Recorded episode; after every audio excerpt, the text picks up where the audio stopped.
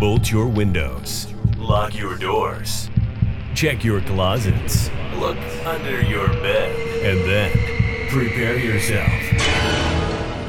For it's another episode of Dark Knight of the Podcast.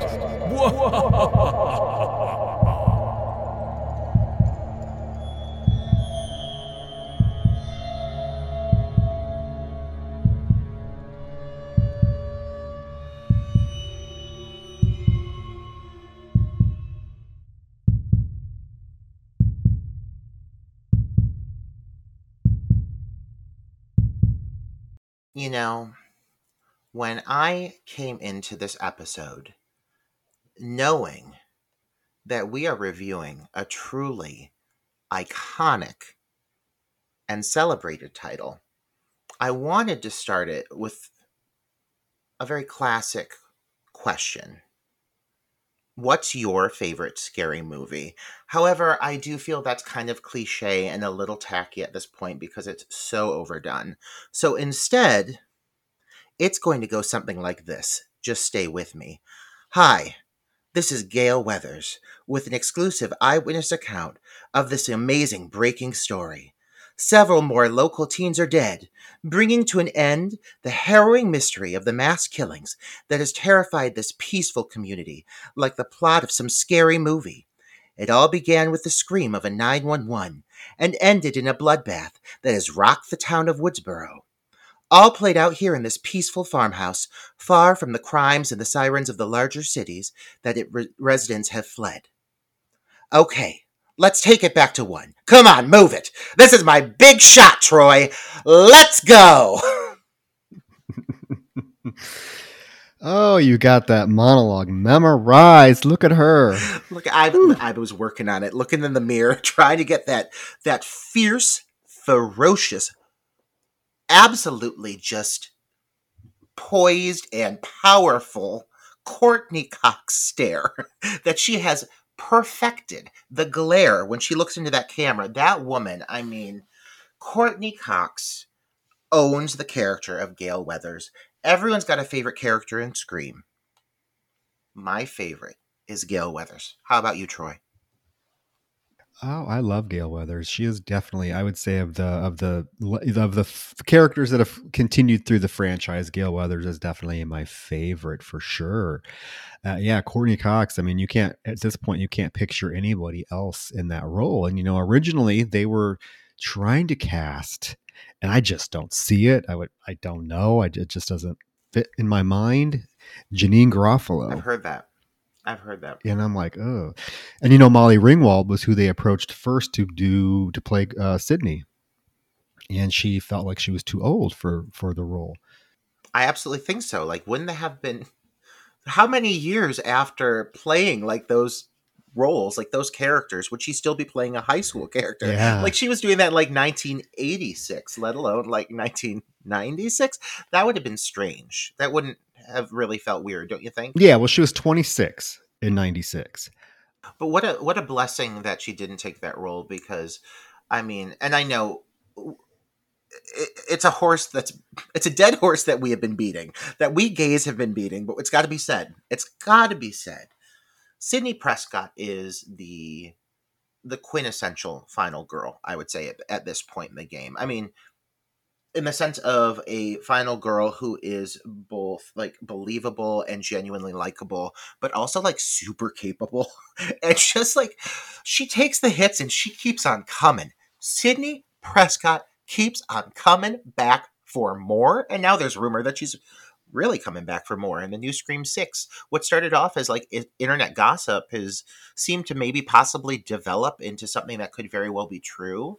And like, I'm fine either way with it. Uh, but after watching this movie, I gotta say, like, Sidney Prescott is Cr- Scream, and Scream is Sidney Prescott. Scream is Neve Campbell. And removing that from the movie, I don't know what it's going to do for the rest of the series when that inevitably does happen. But that woman has such a power over the camera. The camera is absolutely just smitten with her. Whenever Neve Campbell is on camera, I am in it to win it. And she is just so such a commanding lead, such the anchor of this movie. She really does hold this entire movie and entire franchise down, uh, and and keeps it uh, grounded and in kind of in like in the midst of all the absurdity that keeps going on around Sidney. Neve Campbell always manages manages to keep her feeling real and and human and grounded and i love that about her and she's just so charming in this movie well we got a glimpse of what the scream franchise would be without neve campbell or really any of the legacy characters with the mtv uh, series scream and you know you can put a lot of judgment on you know wh- where it would go without her and how it would end up based on that attempt which i found a lot of I found a lot of things charming about the Scream television series. I'm going to admit it to you. I liked some of the characters but you're right. You're when you're watching it and it's playing out very much as a Scream film, even though it's a television series based on the the, the film. It's just lacking. It's lacking. I was fine with them. I guess I wasn't fine if it was truly a issue that they were not giving Neve Campbell what she was asking for because like I said you you you give her I mean she is the anchor how much money has she made this franchise. How much money has she made the last Scream film? I mean, look how much that made. You know, I give her what she was asking. So I'm not fine with them if if they weren't willing to give her what she wanted to come back. However, I was fine with her really not coming back, if that makes sense, uh, because at some point, let the character be. It's six. She's been in. This is going to be well. She's been in five films, and I feel like especially the last three Scream films, it's basically rinse and repeat. She's doing the exact same thing. She shows up for a little bit of the film just in time to get chased by the killer a little bit and be there for the huge killer reveal. And um, not that it's not a blast, but like, what more can you do with her if you're going to bring her back?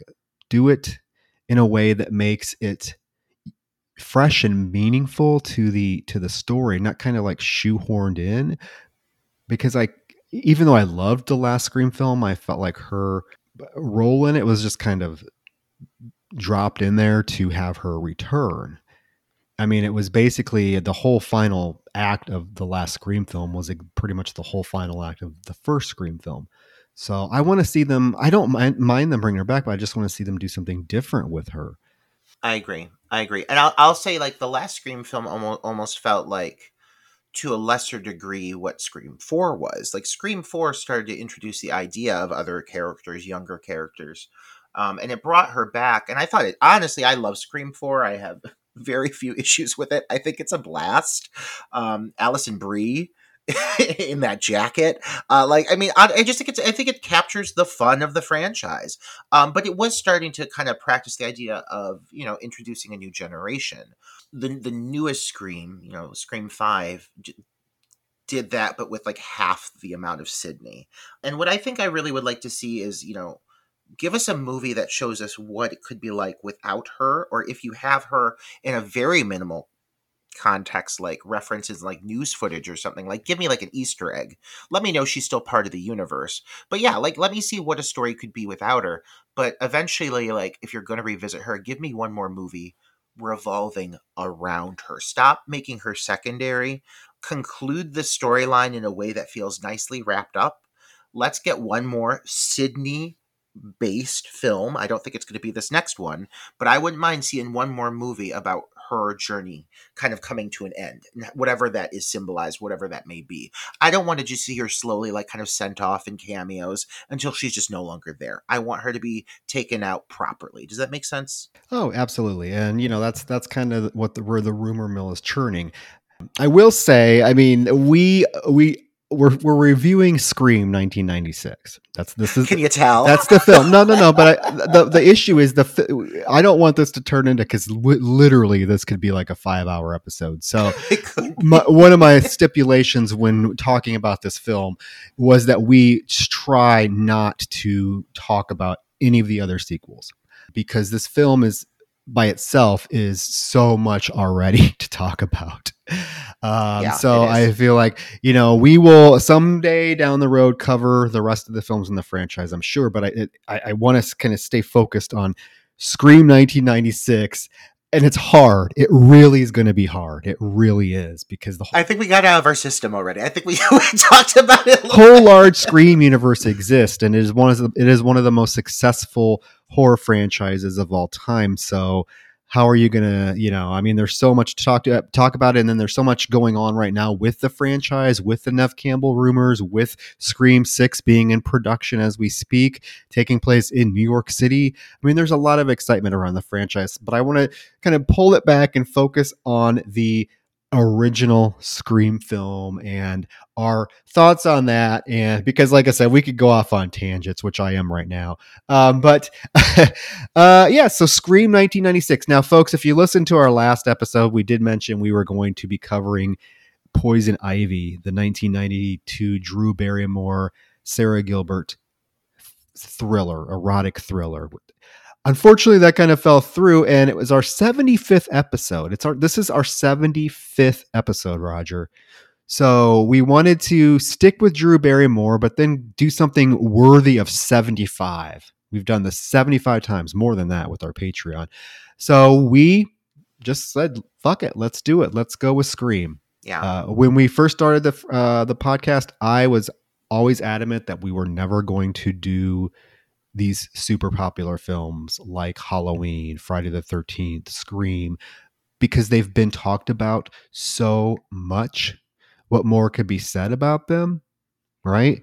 But I mean, I think we can have a lot of fun with this and bring some some unique insight into the conversation about this film, uh, especially now that the franchise is reignited, uh, you know, and, and hot again. And speaking of Patreon, check it out, folks. We just dropped uh, our full length episode for June, and it is the 1985 comedy starring Tim Curry, Madeline Kahn, Eileen Brennan, Clue. So if you want to hear that, go to patreon.com slash dark night of the podcast. I couldn't keep my shit to, together. I, I couldn't literally I couldn't keep from laughing just in like recollecting some of the moments in Clue. I I, I even right now when I think of Eileen Brennan with that goddamn purse beating on that fucking furnace, I can't. I lose my shit. I can't do it. Get away from me! Like I can't, can't get enough of it. Uh, but yeah, seriously, that should that right there should be motivation for you guys to get on that goddamn Patreon and give that one a listen because, whew, it was a fun one. I was laughing so hard I was crying. One of my favorite films. It really came from a place of, of genuine appreciation, much like this title, and it when when we decided upon talking about Scream upon learning about the whole, you know, loss of Poison Ivy uh, and the inability to visit that movie now, though we shall in the future, we assure you. Um, you know, I, I agree with you. I, I never really thought of Scream as a title like that I needed to cover, but I enjoy so much talking about you. Uh, Oh, well, thank you. I'm flattered. Pause. Uh, no. but I enjoy so much talking about these horror titles with you in general. And oftentimes we're talking about titles that are like obscure or ones that, you know, one of us maybe has never seen. I'm really excited to talk about a title that like you and I are both super familiar with. Um, and I think very much has defined our appreciation for horror in general and influenced our careers. I mean, you and I are both filmmakers, but we're both filmmakers that specialize, focus within a, a, a somewhat of a niche genre, which is the slasher horror. And and if anybody has seen any of my three films, particularly I would say Mrs. Claus, um, you know that Scream influenced me.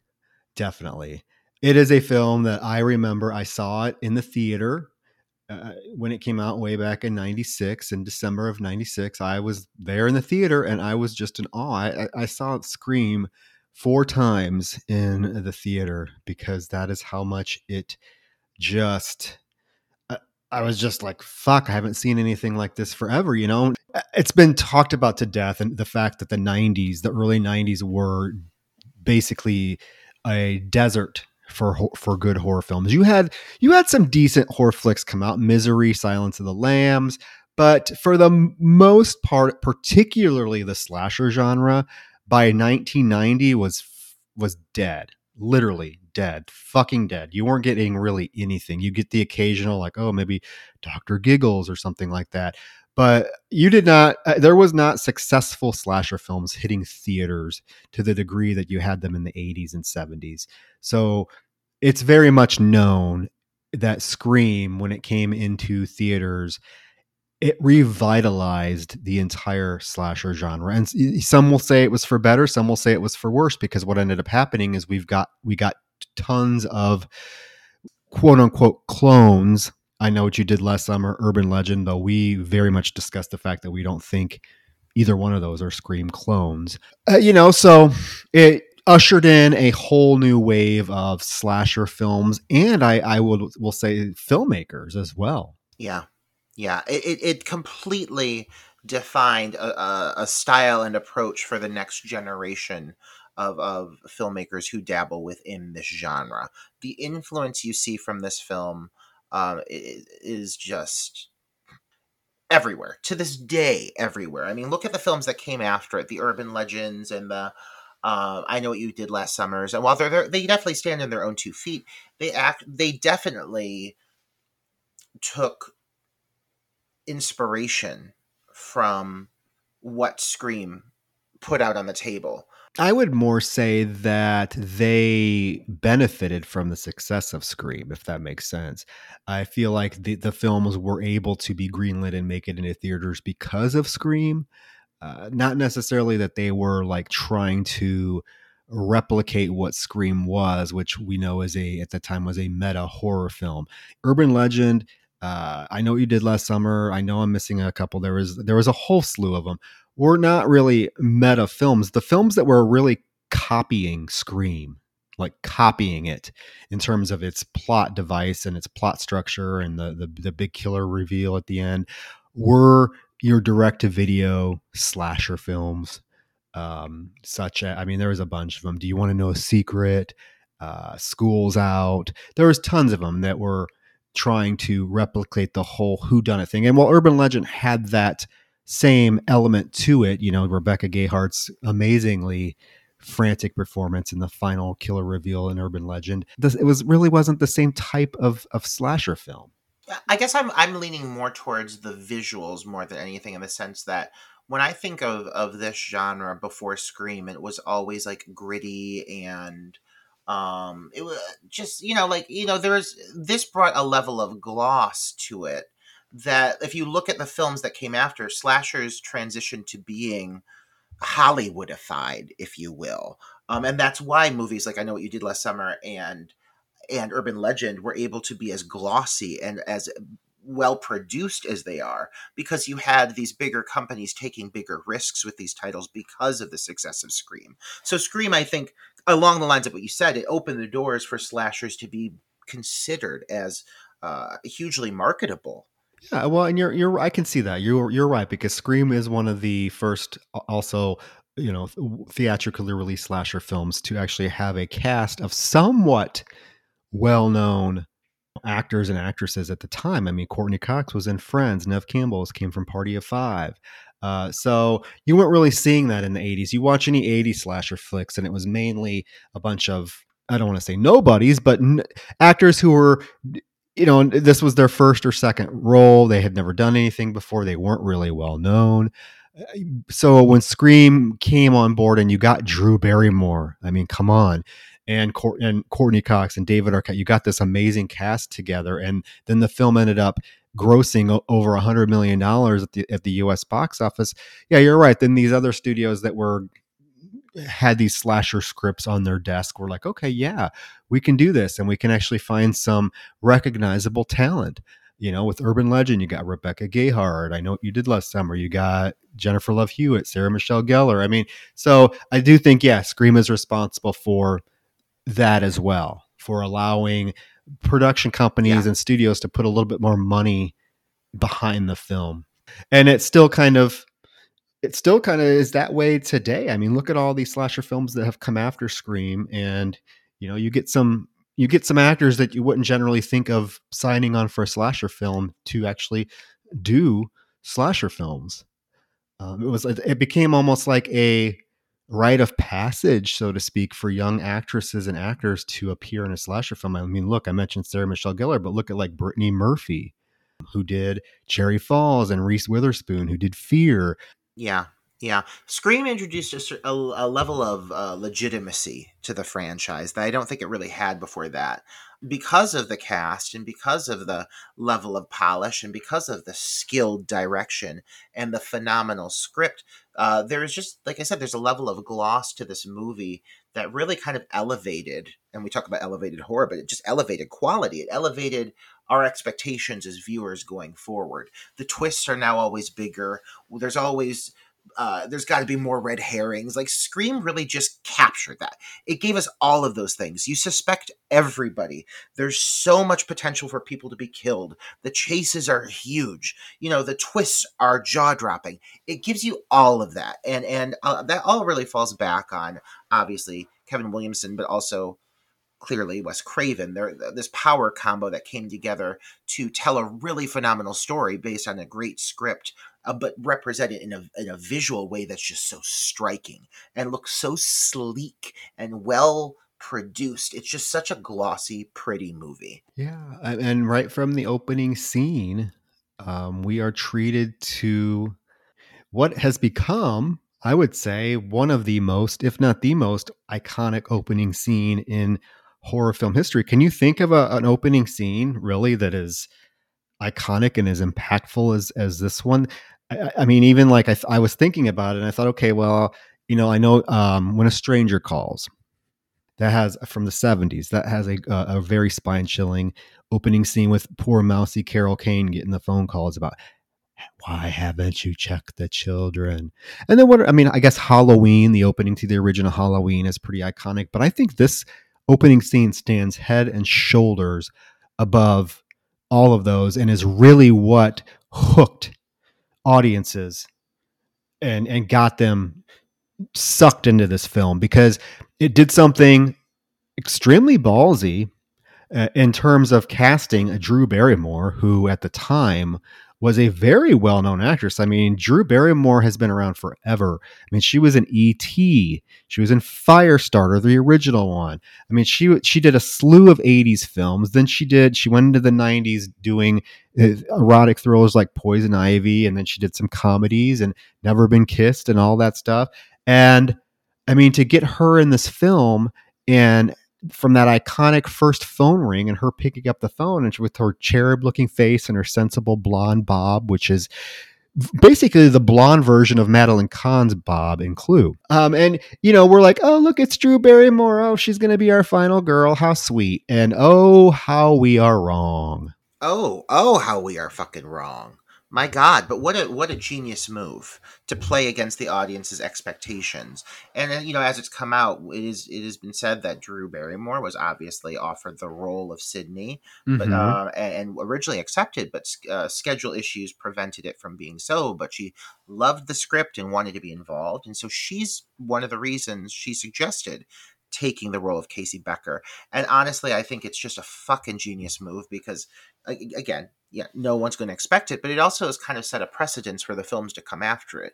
The iconic openings that we've come to expect from this franchise. Um, we've seen a lot of girls step into the shoes of the opening kill of within the Scream series, but none can hold a candle to Drew Barrymore as Casey Becker. It's just it it, it is in a league of of its own.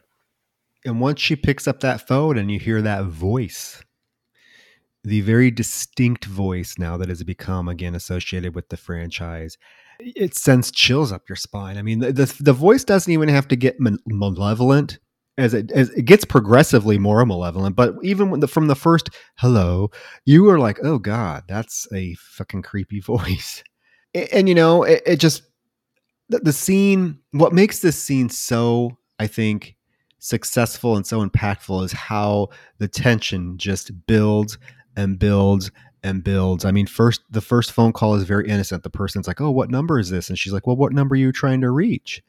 Uh, and it becomes very innocent. And she's like, "Oh, you got the wrong number. Sorry, no problem. It happens." And she hangs up.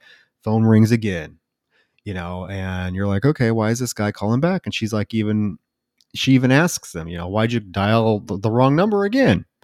Uh, and it just these phone calls become progressively more sinister and the voice gets progressively more sinister. And this this upon this viewing i really paid attention to the um to, to kind of the voice acting that roger jackson does and it is very impressive.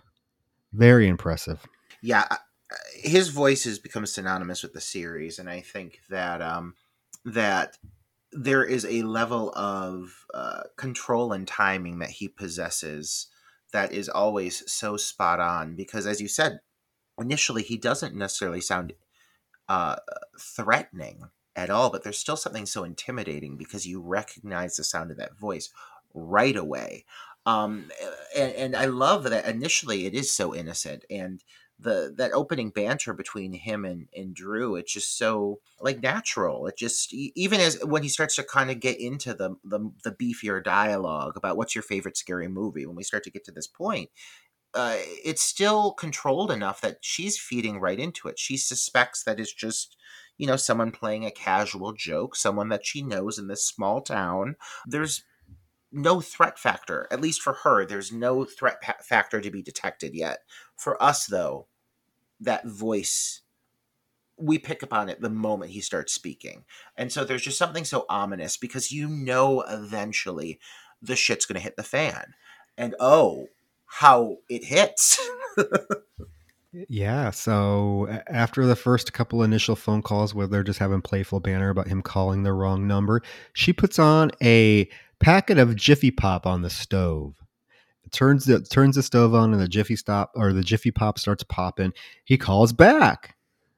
And this time is is the iconic what's your favorite scary movie? because he hears the popcorn pop and he's like what's that noise? And she's like oh it's popcorn. He's like oh you're making popcorn? Mm-hmm. Well i only eat popcorn when i'm watching a movie. And she's like well i'm getting ready to watch a scary movie. And he's like oh you like scary movies? And she's like mm-hmm. And then we get what's your favorite scary movie and what does she say? Halloween. You know, the one where the man in the mask stalks the babysitters. I love the way that this is written here. I mean, for multiple reasons, but first and foremost, because it's made clear that while she enjoys scary movies, I wouldn't, I wouldn't categorize Casey Becker as a uh, horror aficionado. She doesn't even know Michael Myers' name. She references him, as you said, as the guy as the guy in the mask killing babysitters. Which, like, I mean, first of all, having a Halloween hat tip right away, the fact that this movie exists in a universe where all these other titles do exist, it's so great because there are so many Easter eggs nonstop constantly referencing classic titles. It's so fun to listen for them, or ways that they like, you know, throw little hat tips towards other movies. There's a great one with Nightmare on the Elm Street, a Nightmare on Elm Street coming up later. That I know you know the one, Troy. Uh, but yeah, they're just really great in acknowledging all these other films that exist within this universe, and it makes it seem that much more real because they're movies that we as horror fans talk about all the time. But for her, as a casual horror fan, she doesn't even know who Michael Myers is by name this is going to come into play here in a moment, and it makes her seem very vulnerable. Yeah, and I think the Nightmare on Elm Street line you're you're, you're referencing comes up right now because she asks him what his favorite scary movie is, and he says, "A Nightmare on Elm Street." She's like, "Oh yeah, Freddy, the guy with knives for fingers." And then she makes the little quip that is humorous if you're if you get the intention behind it. She's like, "Yeah, the first one was good, but the rest sucked." and we know that's kind of in reference to the fact that Wes Craven directed the first Nightmare on Elm Street, but had nothing to do in terms of directing with any of the sequels except the New Nightmare, right? And then they they, they keep bantering, and she and, and um, he asks her her name, um, and she's like, "Well, why do you want to know my name?" And then it comes that stinger of a line because I want to know who I'm looking at. I don't know about you, but the first time I saw that, that's just ugh, sent chills up my spine. When he shifts into a, a, a tone that is seemingly malevolent, because that line is very planted. Like he's very aware of what he's saying. And then after that, he tries to act like he said something different, but he knows what he said. The shift in tone is is palpable, and from this point moving forward, uh, Drew Barrymore, Casey, is no longer comfortable with the conversation. She's obviously um, distressed and she wants to stop talking to this person. So she hangs up on him. He's, you know, he calls back. She's trying to hang up on him again. And then before she can hang up, t- he basically erupts on her. And his voice takes on a sound that he has not possessed yet. And this is a very violent uh, and angry tone.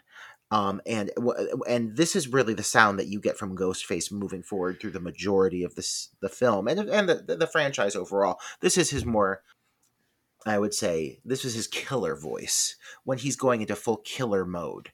Um, this really just harsh, loud, uh, frantic uh, tone, and it really is just truly unsettling. If I was on the other end of that phone, I would be horrified and it does sound very much like a voice that you would get in one of those goddamn voice changers.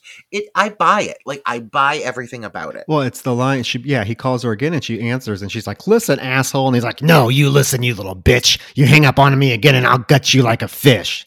I mean, it becomes it goes from like zero to 180 in a split second, and at this point, she is.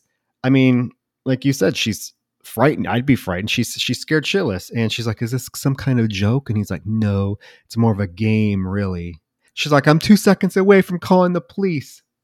They'll never make it in time. I mean, it's just all these little jabby responses by him that just paint the overall picture of like helplessness, isolation, dire danger that she's in because we already saw through the opening scene when they kind of close in on the house that this house is like in the middle of fucking nowhere. Yeah. You get another great moment where she's like, What do you want? he's like, To see what your insides look like. Like it's it's so fucking violent. And it, it really does make it clear that he's uh he's someone who's gonna live up to his threats. Like this is a killer who is built on violence. He's not just looking to like you know, I mean, he toys with them at first, but once it goes in for the kill, he's not so much looking to play cat and mouse as he's just looking to go in and fucking gut these people and have their organs hanging from the rafters. Like this is the kind of killer, this is the scale of psychopath we're dealing with. Um, and so she gets, of course, she gets so uh, meek and terrified. She's hiding in corners and crying, and she's like, uh, "My boyfriend will be here any second, and he'll be pissed when he finds out he's big and he plays football, and he'll kick the shit out of you." Like, oh, poor Steve.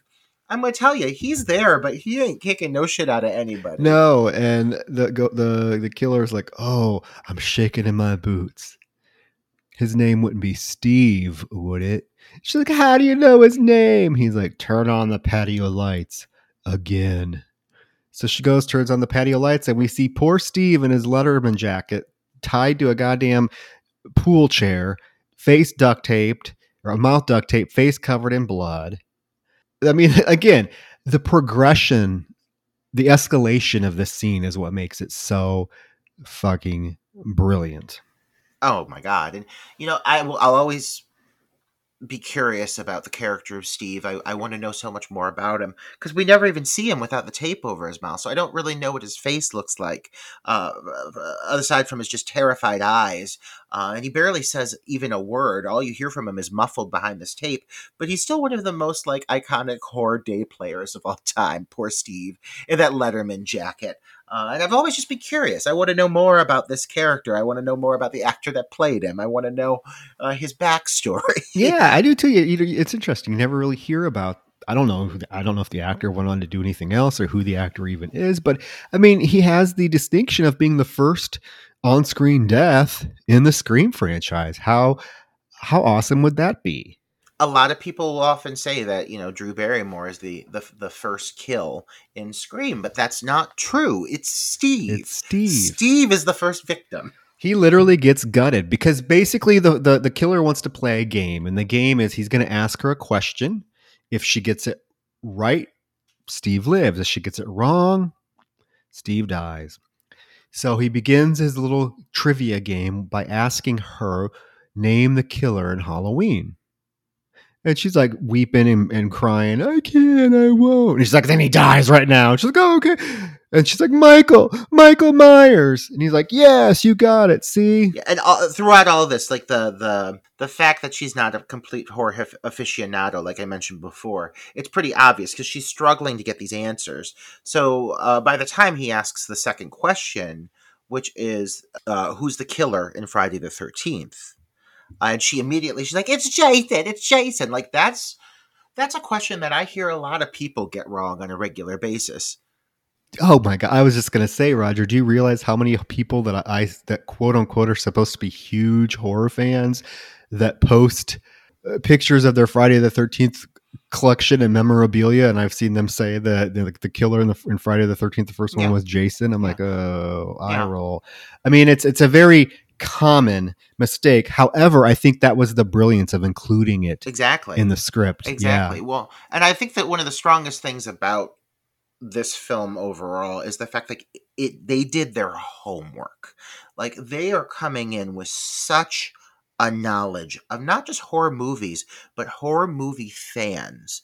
When you eventually get introduced to the character of Randy, that's like that is really like when you understand that the people that created this movie are people that understand the fan base, the die hard horror fanatics who know every line of every movie and they know there's certain rules that you got to stick to. And and the fact that they were aware of this when they created this story this script is really one of the big reasons this movie works so well.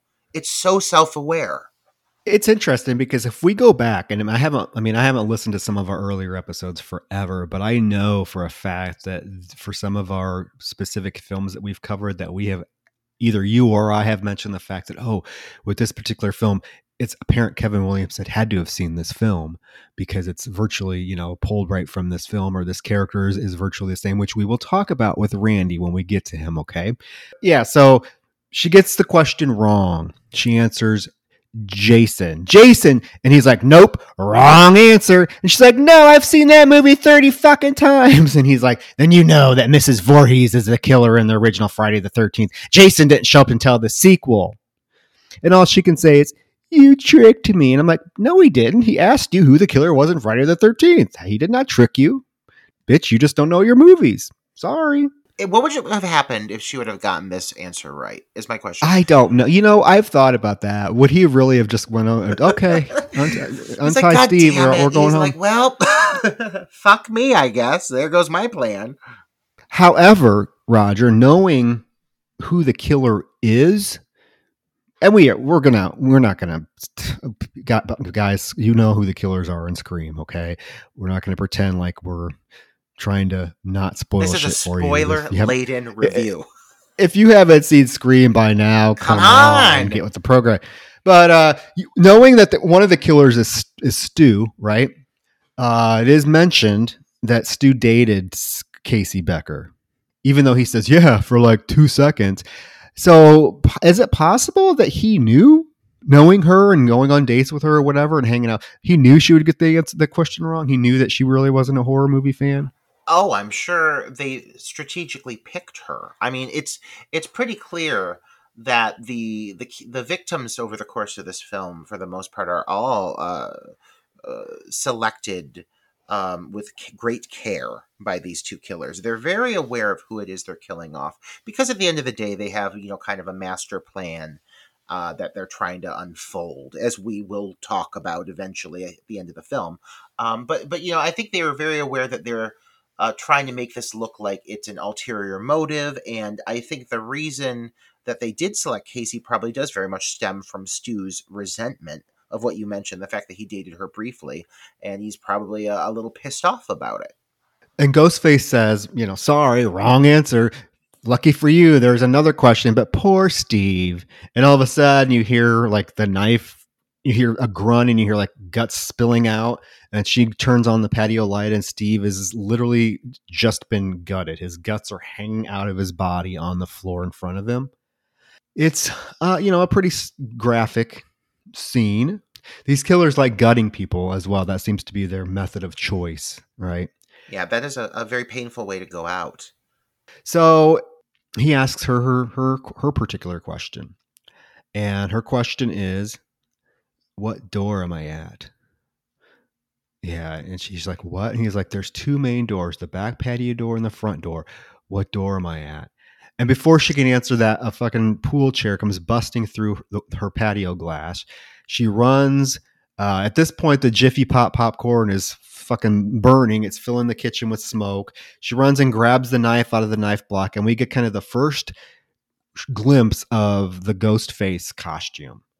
I love this shot. Yeah, it's pretty startling. It's pretty startling. It's so brief. Like you just see it rush by the the doorway very quickly, and it's just like you just get a hint of it, but it's so fucking startling. Yeah, it, it it's so like just uh, intimidating. And one thing I noticed here in the sequence, I had I never really picked up on before, but um, Casey is barefoot in this sequence. I don't know if you saw this, but like, I mean, there's all kinds of there's broken glass, there's all kinds of shit going on, and this poor girl, like, not only is she completely desperate here, but she's also like barefoot in the midst of all of that. Like, it just seems like such a, a horrible situation to be in. This poor thing. Well, yeah, she she runs outside and is kind of cowering against the, the house, looking in the window, and we get another shot of Ghostface as he runs through the kitchen. And it's such a cool costume because the the cape, the black cape thing is very flowy. So when he runs, it kind of, you know, flutters out and it just looks very creepy and, you know, predator like. But as she's outside, she notices the headlights of her parents coming down the road. So she makes a beeline towards the front of the house to be able to get to her parents. And I wonder, you know, being at Drew Barrymore, I wonder if this was a moment where people are like, oh, look at her. She's going to be saved. Her parents are coming home. You know what I mean? Like if the people were like, oh, look at, yeah, she's going to be saved. Now she's still going to be our final girl. Woohoo. But no, as she's running to her parents, she has to run past Steve's, you know, viscerated body. And she goes, runs. But there's a moment where she looks in the window and we get that very effective scare where Ghostface all of a sudden turns around and is staring right at her, and he busts through the window to try to grab her, and she hits him with uh, with the phone that she's still holding.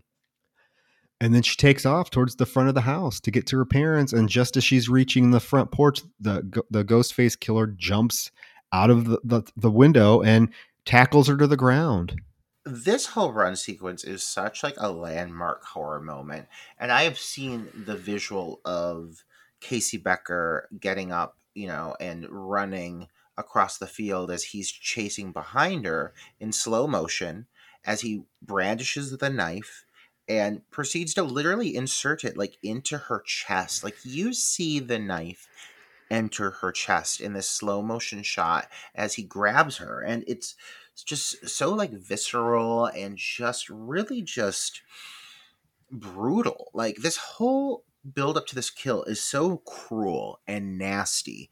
Um, and it's really the last thing you would expect with this character. Again, as you said, as we mentioned, being Drew Barrymore, you do not anticipate her to be killed off so quickly, let alone so fucking violently. It is just vicious. And to make it even worse, the whole bit with the parents as she sees the parents coming in, trying to call out for them, only to be, you know, stabbed again and mounted by the killer and just completely destroyed. I mean, he wrecks this girl.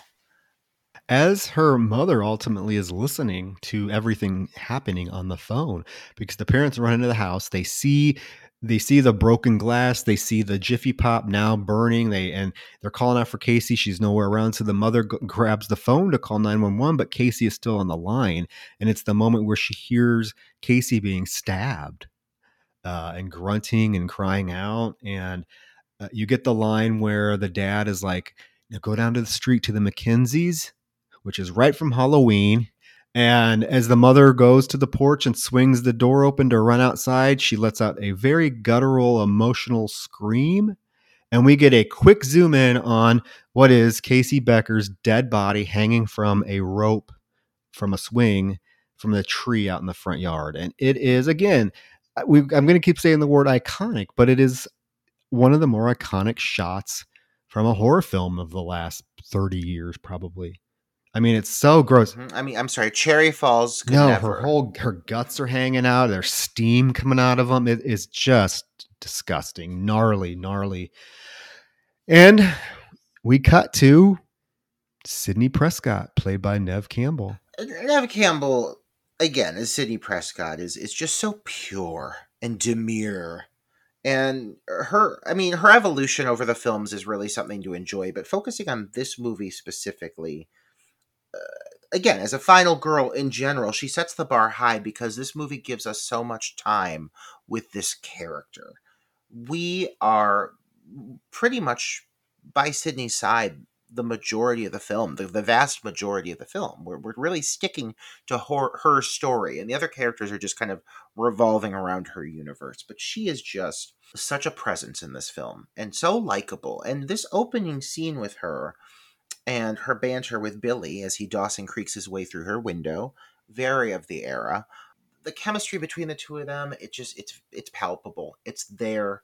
And she's so sweet and exudes this innocence. And and you learn as you know the movie progresses, you kind of learn where that's coming from and why she's so resistant. But it's just very elegantly played, very well played. Uh, I think it's because neve Campbell herself has a certain level of poise and control and elegance whenever you see her speak in general, and that really translates to this character. Well, and I do like that it is a very sweet moment. Initially, it's a very sweet moment uh, between Neve Campbell or between Sidney Prescott and Billy Loomis, because I think that at this point the audience is still trying to catch their breath from the opening scene. So you wanted it to transition into something a little bit more tender, so the audience can settle down. Because yeah, uh, Billy Loomis looking Johnny Depp like, and yeah, doing his Dawson's Creek pop in, comes into her window, and he um, proceeds to tell her right after her dad, her dad hears her scream. So her dad comes in the room, and there is this very subtle thing that happens that comes into play later when her dad tries to open her bedroom door. Her closet door, which is right next to her bedroom door, is open. So when her dad opens the bedroom door, it catches on the closet door, so it will not open. It's like a accidental barricade. But we find out her father is going away for the weekend for work and he's staying at the Hilton at the airport and he to call her if he needs anything or for her to call him if he, if she needs anything. Father leaves and we get Billy popping up with a stuffed animal and he says his reason for visiting is because he was at home watching The Exorcist and it got him thinking about her. And she's like, It did. And he's like, Yeah it was made for television so all the or it was edited for television so all the good stuff was taken out. And basically what he's getting at is they have not had sex. Because of something that happened she their relationship in terms of intimacy has gotten even worse. In a roundabout way even though like he is like trying to act like he's not there to try to get some that's what he's really trying to do. Oh absolutely. And he's so like I mean, Skeet Ulrich, first of all, is is uh, sexy and sexier with age. He ages like a fine wine. Gimme, gimme, gimme some of that. He looks he looks better. He looks way better now than he did then. Can I can I be the can I be like the descent gay and say that I've I I was never like I never thought Skeet Ulrich was attractive in Scream like at all. I can hear that. I can hear that. Just he he never did it for me. Never did it for me. I thought. I mean, I just never did. But I like me. him as an actor. I like his presence. I know? do. He's great, and you know he has that jo- Johnny Depp look that Wes Craven is obviously a fan of. Um, but he is charming to an extent. Like I still think that there is this like thread of just like sleaziness. Sleaziness, yeah, that runs through this Billy Loomis character. And I don't know if that's part of the reason why I just never was on the oh Billy Loomis is so hot bandwagon. Yeah. Well, and you also got to keep in mind Skeet Ulrich before this had a very similar kind of, if, anything, even more like unlikable character in the craft. The craft, yeah, with also featuring one Neve Campbell. Yes, uh-huh. uh But I think he kind of fell into this this kind of character mold for a bit of playing like just this unlikable dickish kind of male character that has these undercurrents of just um uh, traits that you really find kind of like skeezy. Uh, and and this character is skeezy from the moment you see him. And even when he's saying the whole thing about, I just thought we could do a little of the on top of the clothes stuff, like you know, like it's so like, yeah, I just thought I could get up and rub on your jugs for a bit. Like it just is so gross, you know. I know, but do you notice what he does when she agrees? Is like he immediately starts to try to lift her her little granny nightgown up and is trying to like finger her. And she's like nope that's enough. Yeah. i'm like dude it was like you didn't even last 20 seconds before you're trying to finger this poor girl. Like good lord. And so she uh, tells him he has to leave. And as he's leaving she makes this cute little comment about oh would you settle for a pg-13 relationship? And he's like what's that? And she flashes her little neve campbell boobies. We don't see them but he does. And he just chuckles. Yeah, I mean, I, I appreciate her character. I appreciate the fact that she's trying to maintain a certain level of dignity. Like, you know, it's very much kind of a an evolution off of the trope of the final girl always being so pure. Like they they definitely give us that here, but they give us that with a personality. Like she's very much a, a fleshed out developed character. And there's a lot of reasoning for why Sidney operates the way Sidney does as we explore uh, as we go further into the film. Well, the next day, Sidney arrives at Woodsboro High, it is complete chaos. There are reporters everywhere, cops everywhere, and we get introduced to Tatum, played by Rose McGowan, who I know right now is a kind of a polarizing figure, but hey, back then she wasn't, okay? She was innocent little Rose McGowan. Uh, and, you know, Sidney's like, what's going on? And, and Tatum's like, you haven't heard? Casey Becker and Steve Orth were murdered last night. And we're not just talking murder, we're talking splatter, splatter movie murdered. They were ripped open from top to bottom, and you know she even tells them that their parents, that uh, Casey's mom, found her hanging from a tree with her outsides with her insides on the outside. Uh, so Tatum is set up to be the the you know the devoted sidekick best friend, and you know I think that Rose McGowan fits the part pretty pretty well. She's serviceable as, as Tatum. She does she does some things with the character that I really appreciate. We also see our first glimpse of the lovely lime greened Gale Weathers. Oh golly! Well, one thing I really want to focus on with this review is a um, a rating system for Gale Weathers wardrobe choices, which, wardrobe. which will expand throughout all of um all of the re- the reviews we do for every Scream movie moving forward. Outfit number one, the the quintessential Gale Weathers wardrobe piece, if you will. This is honestly one of the defining ensembles uh, that makes Gale Weathers Gale Weathers, much along the lines of the short, choppy bangs from Scream 3. I mean, this is one of her defining looks. It's a lime green power suit, matching miniskirt. It boasts exaggerated shoulder pads and a fitted waist. What an intro! Five out of five. Right off the bat, so I'm I'm a, I'm a, a fan of this costume of this suit. It's great.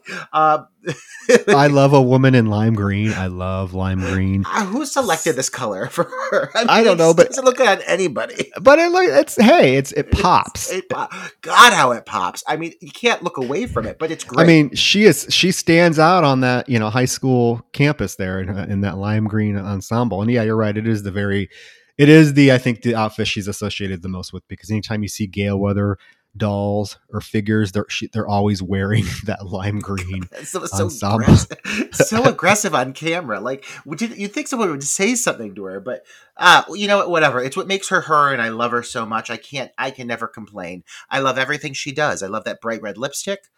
Uh, I love her. Um, but one thing I really also enjoy about just the the way the Scream movies approaches the events that transpire is the media presence is always like bustling and it always makes everything feel like such a big to do. And this first murder, it's like the talk of the town. I mean, there are news crews from all around gathering around the school campus and it's clearly like a hot fucking story. And that's like an aspect that the Scream movies have always carried through every single one of their entries. The, the the media presence, the involvement of the news and like bloggers and everything, that's always been very connected and like intertwined in every storyline. And I just love how present it is. I love how much chaos is going on. It makes things feel very high stakes, a term you guys know I love, but it just adds to everything for me. I think that was part of Kevin Williamson when he wrote the script for Scream. Uh, he was inspired by a serial killer uh, or a spree killer, serial killer, serial killer uh, in the 90, 90 or 91 called nicknamed the Gainesville Ripper. Danny Rollins was his name. And there was a point over a course of two days, three days at the University of Florida in Gainesville that he brutally murdered like five five co-eds and when we talk about brutally murdered if you guys want to hear some disgusting stuff then you need to just google the gainesville ripper and and read what he did to these victims. We were talking about some of the most horrific things i've ever heard. Kevin williamson heard that story and it was a, it was like a national news frenzy and the the university of florida in gainesville very much became a media circus. Like kids were leaving every major news outlet was down there reporting because i mean they, there was a killer on the loose um, and these brutal murders were happening in a, in a, in a span of a, a, literally every night kids were being murdered. And so long story short it was a huge media circus. It made the it made people magazine the, the, front page of people magazine. It was all over the news. If you looked if you were at the university of florida in gainesville the whole grounds were nothing but media outlets. So i think that that may have it may have leaked over into the script to have such a prominent media presence um, in a film like this or a news presence because it's not something you typically see in a slasher movie no, but I think you, Troy, I think you can agree with this as a fan of true crime. You know that when it comes to the, these true life scenarios, uh, they are carried by the news and the media. I mean, it is such an element of, of, of what's going on. And I think you're absolutely right in saying that Scream is one of the first slashers to really uh, have it be uh, present at least to the extent that we're seeing it and it greatly benefits the the the film and the overall like believability factor of what's going on.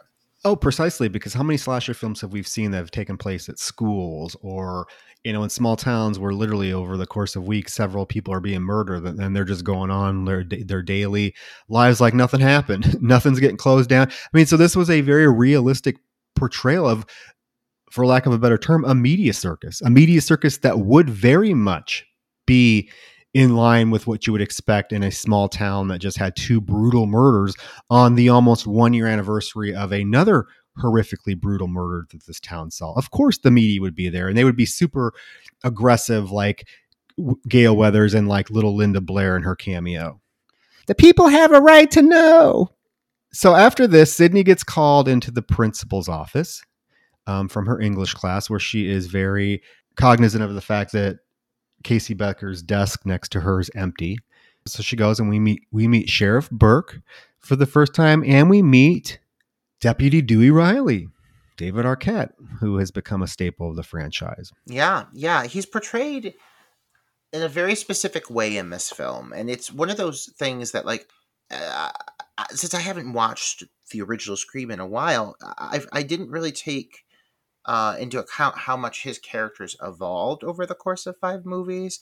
Like, uh, you know, I've always found the character of Dewey slightly annoying, but that's supposed to, that's like, I think part of just who he is. I don't take it to be a negative aspect of Dewey. He's just bumbling and kind of always fucking things up and fumbling, but well intentioned, and that's why he's such a likability factor. But by Scream 5, I mean, this guy has been through it. And um, there's so much evolution that happens. So coming back to this and seeing him so fresh faced and youthful, and he's supposed to be what like 25. I mean, like he's when he's hitting on this older woman. I mean, it's it's you know what. I used to think that he was a character that really annoyed me, but he's very endearing. He's, like I said, well intentioned, um, and genuinely cares about the other people around him.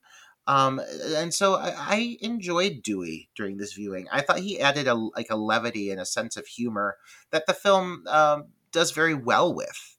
I'm kind of the opposite, to be honest with you, in terms of well, not where you're at now, but where you were at. Like I've always liked Dewey in Scream One, and then as the films went on, he progressively annoyed me more and more.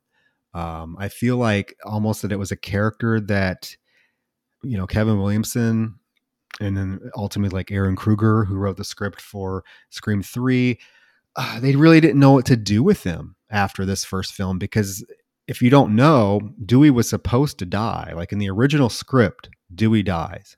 They they shot it, he died, and what they they they let him live because the first initial screen tests, the audience did not like the fact that he died, which I get it. He's a super likable character in this film. There's like that childlike innocence that he even mentions himself. But I feel like, you know, if, if you have a franchise planned out in your mind, right? You know, me and you have written films. We, we, we kind of think about it this way. And there is a character that was in the first film that's prominent character, but didn't you already have the ideas for all of the sequels that come after it or the trilogy, right? And he does he's not part of the second or third one, but then because you know the studio changes the ending to the first film to allow him to live and you have to bring him back for the second film that he really never was supposed to be in in the first place.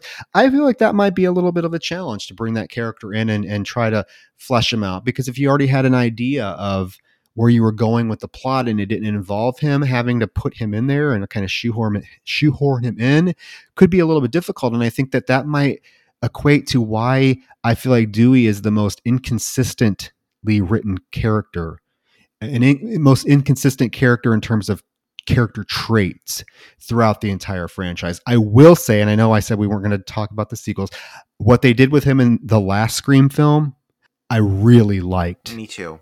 Me too. So, but but two, three, and four, he annoyed the fuck. He started to annoy the fuck out of me.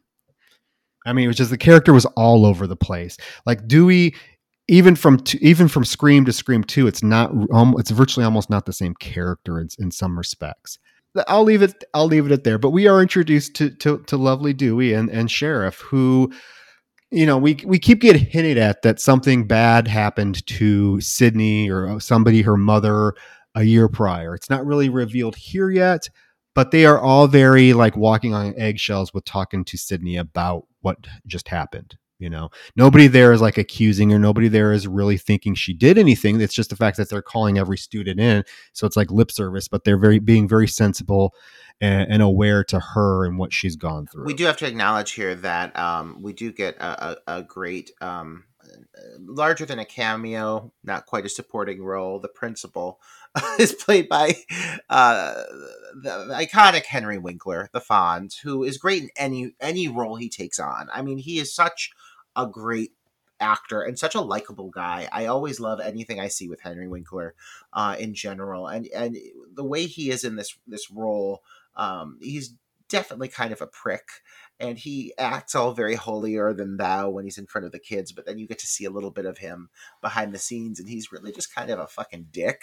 Um, but he's so good at it he does these weird little things that are like these little quirks like he at one point like like caresses sidney's chin and it's like no no principal would get away with that like today at all. Like he like he like cups it in his fingers he's like everything will be fine.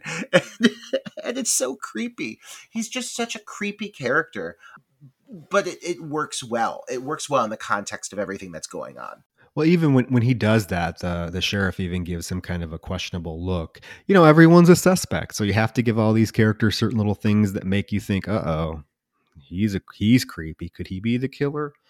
Uh, after this scene, you, you, we go to the iconic. There's that word again, but I'm telling you, the iconic scene where our, the our group of our group of young kids are sitting in front of the fountain.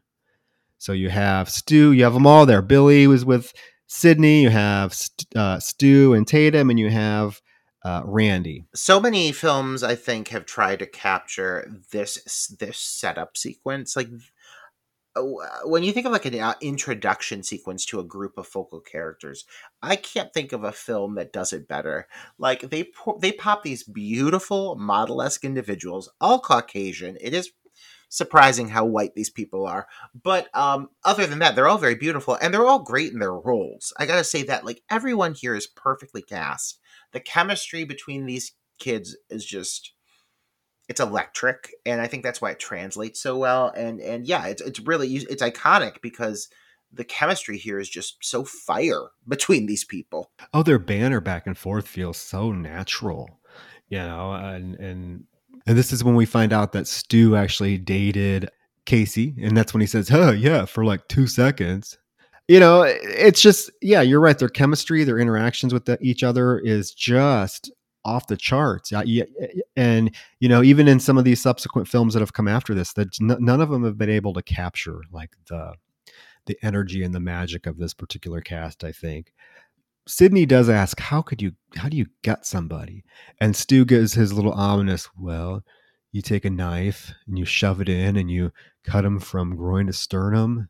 And Billy's like, "It's called tack, dickwad." I gotta say that I have like around this era of my life, I have had um I had such a prominent crush on Matthew Lillard. Uh, because I, I don't know, it's just something about him. He's so lanky. You know, he's got a big fucking dick. Like, there's no way that fucker isn't well endowed. I can't imagine it being otherwise. And he's just like got like a goofiness to him. But um, this character really like it just plays off of all of his his skill sets, all of his talents, his sense of humor. I, I think Stu is one of the most believable characters in this film because he just seems like such like a sh- kind of shitty, like assholeish college student who just is kind of a, uh, like the jokester of his social circle and always making jabs at people and a little bit off. And as we learn, actually at the end of the movie, very off. But um, he he he he channels all of these traits into this character to make a very believable depiction of of someone who I believe would be capable of doing the things he ends up doing. It all makes sense after everything comes out who the killers actually are, you know, and, and if you watch Stu's quirks and how he interacts with people and how his eyes get when he talks about certain things and talks about like you know certain acts of violence and everything like there's little things that are done by him and and, and by both characters by billy as well that um i think if you go back you revisit it it's very clear the characters who are you know behind the mask you can see it in their eyes you can see it in their body language they sometimes they don't have the restraint uh, they think they do Yeah, I like the Stu character. I love the that he brings these just hilarious mannerisms and and whatnot to the character just to add that much more depth to the Stu character. He does also make a joke about, you know, well, Randy is like, is it true they found her liver in the mailbox? Because I found, I heard they found her liver in the mailbox next to her spleen. And, and Tatum's like, oh, shut up, you know. And and Stu's like, oh, you better, you- you're, you're making her mad, Randy. You better live her alone. Get it? Live her alone. oh my god uh, the, all of these characters have great senses of humor to be honest this movie this franchise is built off of uh, elements of humor. Scream has never been completely dry and totally serious. Um, and so it, it does well having actors involved who are you know comedians at heart. I mean same with randy you know jamie kennedy. He really thrives uh, in, in moments in which he has to be funny. And so they made the character funny and it does him very well and the little voices he does and everything it, it, it, it works great as we said the chemistry is fantastic I, I like even little moments like there's a transition here that cuts to the school bus pulling up to drop off sidney and they even managed to make like these little transitions ominous because there's like a stinger like a dramatic stinger to the school bus and it's like it shouldn't be scary but it still feels like it is uh, but this does lead into a, a really cool sequence where you you first you see sidney's home which is on a beautiful plot of land with these rolling hills. Trees, my God. Oh, Take I me there. Beautiful. What's her dad do? f- What I know what her dad does for a living. This house is it's isolated. It's on like a bluff, and it just overlooks the hills of Woodsboro. Beautiful. apparently. It's beautiful. And and so Sidney is, is she's she's chatting with Tatum. She's going out later. She sits down, she watches some TV, and of course, Gale's just already being a bitch, talking about Maureen Prescott being brutally raped and murdered. And Sidney's done with it. She doesn't want to hear about it, her mother being raped and murdered. So she mopes for a moment, recollecting times with her deceased mother, who is photographed around the house. And as the sun sets, she she passes out and, and she wakes up to a phone call from Tatum, who is on her way to pick her up. But she's gonna stop at the video store first because she's gonna rent all the right moves with Tom Cruise. Because you know, if you pause it just right, you can see his penis. Oh my god! Remember the days, Troy, where it, it was that desperate? Like you literally had to like get a VHS from the Oh, video yeah. store that you know had a dick hidden in it, fast forward it, and then pause it so you could jack off to a still frame of a penis.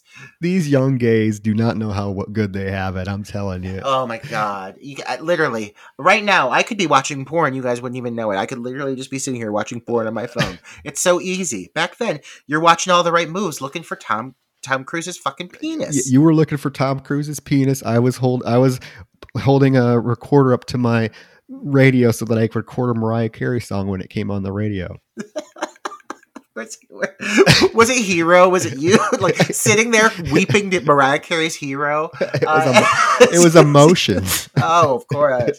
Oh, a classic. I, I understand why. I mean, God, I get the desperation with that. Um, all of this does, though, build up to what is, I think, a really great uh, sequence, an introduction uh, for Sidney to be a, a, a target of Ghostface. This scene really sets the groundwork for what ends up being Ghostface's sole purpose over the course of this movie. It's really to kind of make Sidney the focus of everything he's doing.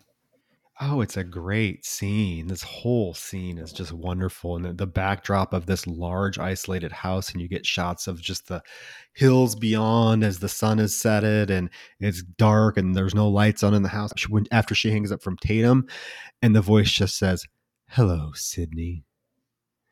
And she's like, uh, Hello. And who is this? And she's and he's like, Do you like scary movies? And she thinks it's Randy. Ultimately, she ends up thinking it's Randy because Randy is a horror movie nerd, as we come to find out.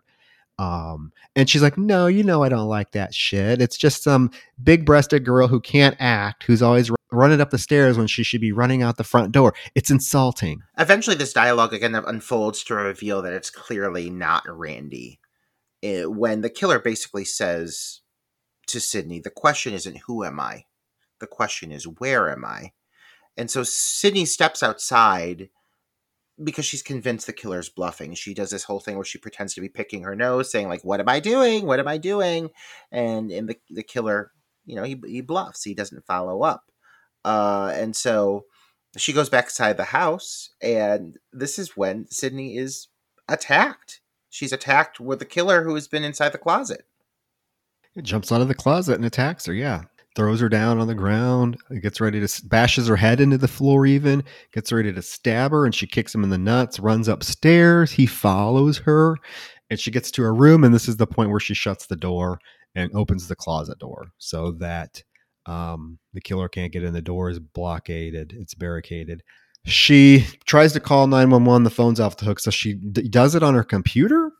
And just as she types in, you know, 911, what's your emergency? Billy pops through the window and comes into the room and she's frantic. She's like, The killer's here, Billy, the killer's here. And as she's hugging him and he's embracing her, he's like, Oh, it's all right, it's all right. A cell phone falls out of his pocket. Dun dun dun. Dun, dun, dun. uh, coming up to this moment, like leading up to this point, one thing about Sidney that I kind of do want to take a moment to sh- you know shine a light on and, and acknowledge would be the fact that from right off the bat, Sidney is a character who knows how to defend herself. I think one of the reasons that so many fanboys and girls adore Sidney Prescott is because she has always been capable. She's always thought fast, and um, she's always acted uh, in her best interest whenever she's being attacked or defending herself. I think one of the things that the latest Scream did really well, and not to go off on a tangent because I'm not going to, but it, it let it kind of let us have a moment where it's like, by this point, girl is done. This ain't her first rodeo, and, and she is still a badass to this day. And I love that they've maintained that aspect of who Sidney is because I really do think that is one of the defining traits of Sidney Prescott that draws so many people in. She is capable and she will kick ass and you, want to see that from her. I think we cheer for Sidney Prescott because she never half asses it. She's getting thrown down steps. She's getting thrown out windows onto boats. She's running. She's fighting. She's bleeding. She always gets her ass kicked, but she doesn't give the fuck up. she always gets back up, and you want to see her win. Well, and she's bold. Like when the killer first calls her and tells her, you know, there's that moment where she, where she's like, "Well, where are you?" And he's like, "Your front porch." And she's like, "Why would you be calling from my front porch?" He's like, "That's the original." But she, anyways, she actually has the balls to go out there and open the door, go out on the front porch, and is like, "I'm calling your bluff." And then there's that very ominous moment where she gets ready to hang up on him. He's like, Don't you hang up on me, you little bitch, or I'll kill you just like your mother. Do you want to die, Sidney? Your mother sure did.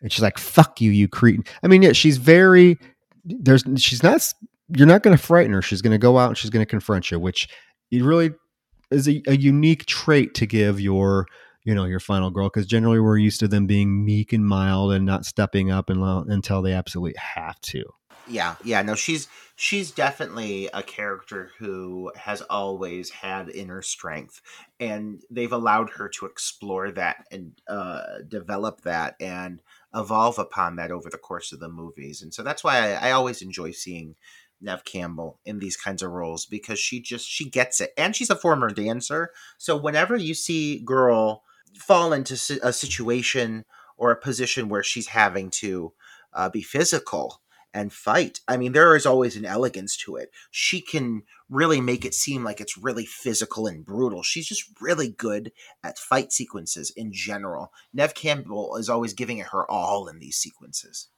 Well, she sees the cell phone and she thinks that obviously it's an ominous sign that Billy is the k- killer.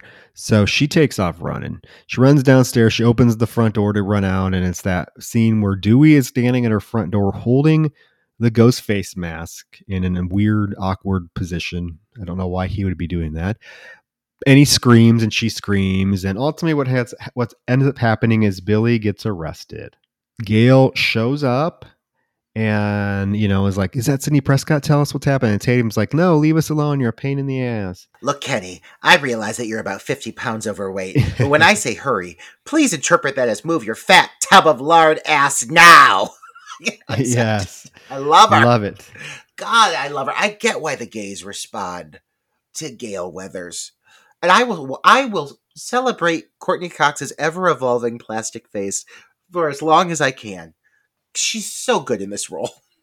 She is this ring. I mean, again, this is a role that was just made for her. It fits her like a glove, and she just inhabits the Gale Weathers character so so well.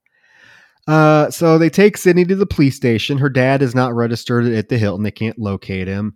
Um, and the sheriff is interrogating Billy, asking him why he would have a cell phone. Uh, and you know, the Billy's dad is there with him and is like, "Why don't you just trace the numbers?" And the sheriff's like, "Oh, thank you. We're on that, okay."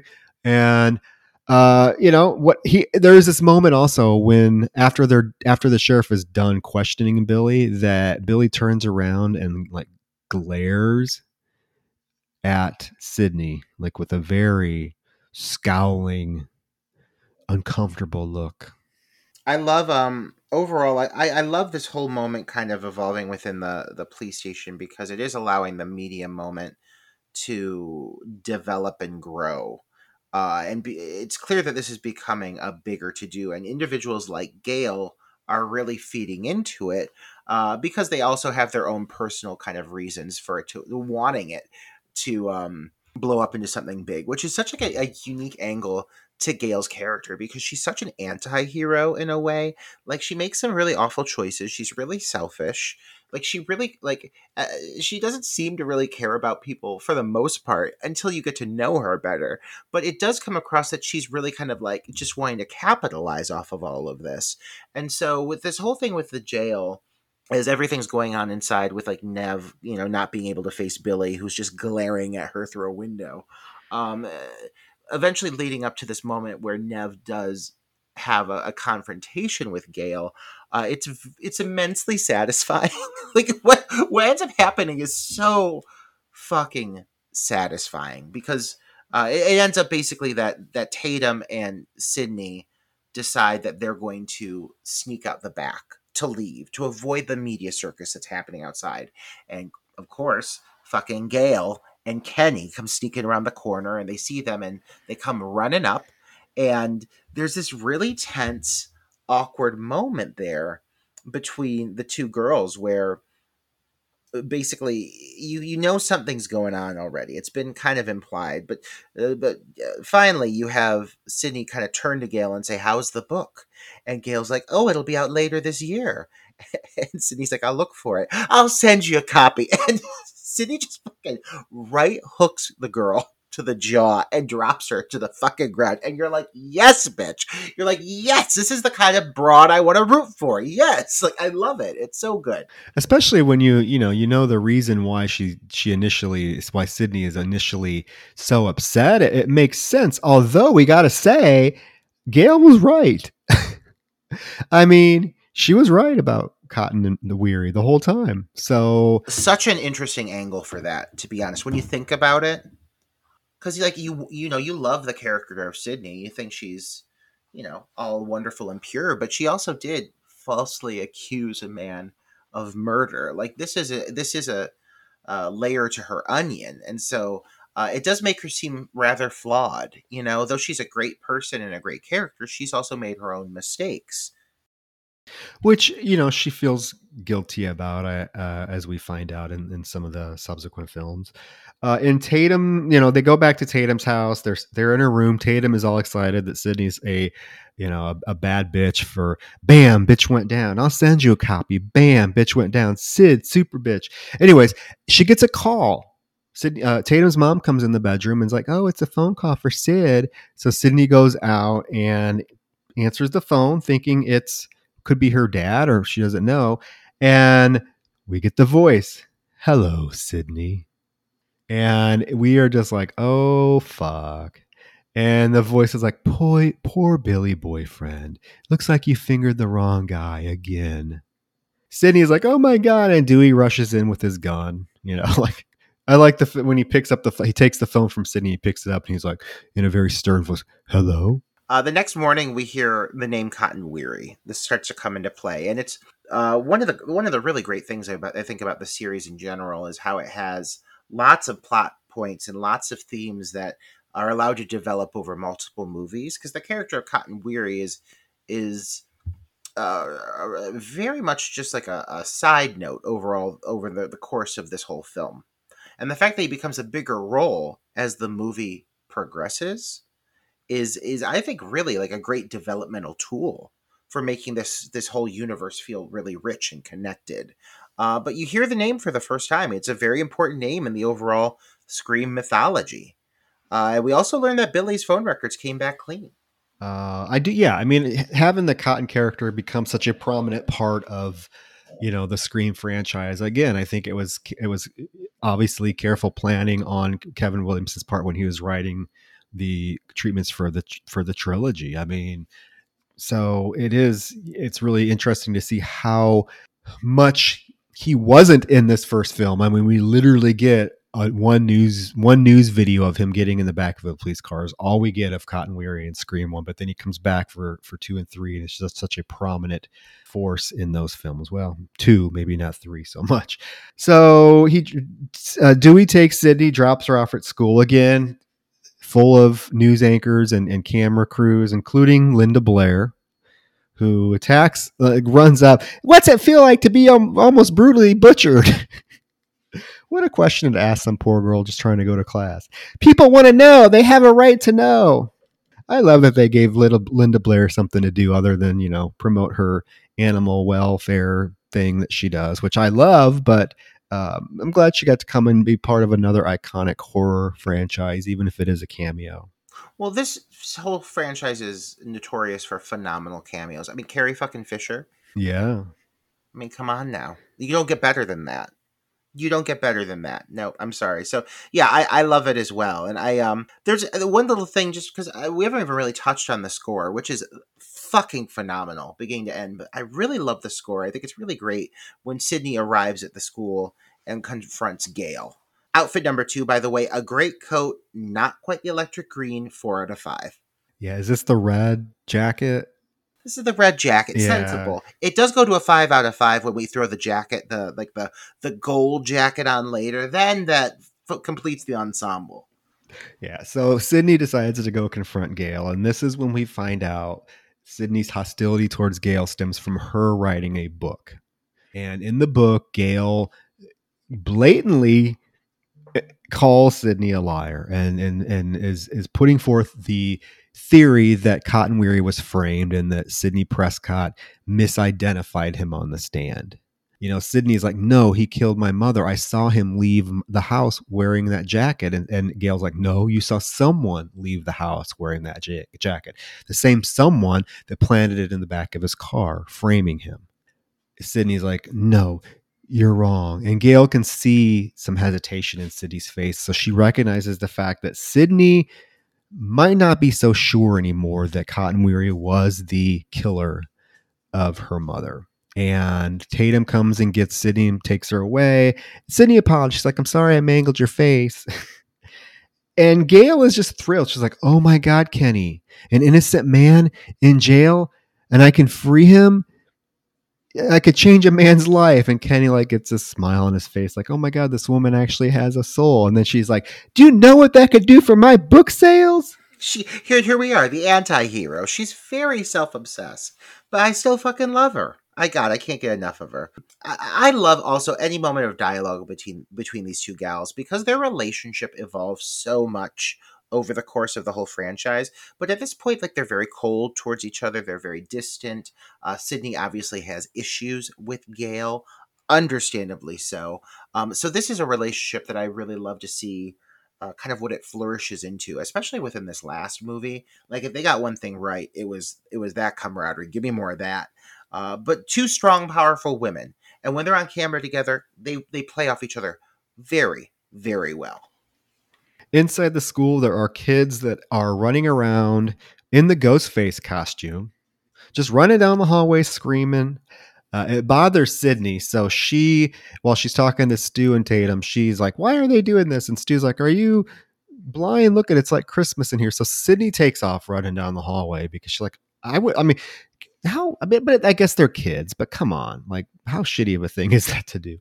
Which which it also really pisses off Principal Him, Himbry, as we find out here in a few minutes. Uh, but as Sidney's running down the hall, she bumps into Billy, and they have this confrontation where. You know, if I didn't really think Billy was an asshole based on the first scene of the film, this is where it kind of cements it for me. Because he basically tells her that he or that she needs to get over the fact that her mother's dead. His mother left him and he got over it.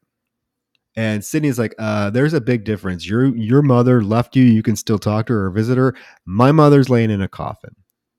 And so this just irritates her even more. So she she's like, fuck you. She takes off. And, you know, he's like, she's like, Sidney, come back. And she's like, I'm sorry that my traumatized past is an interruption to your, you and your perfect existence.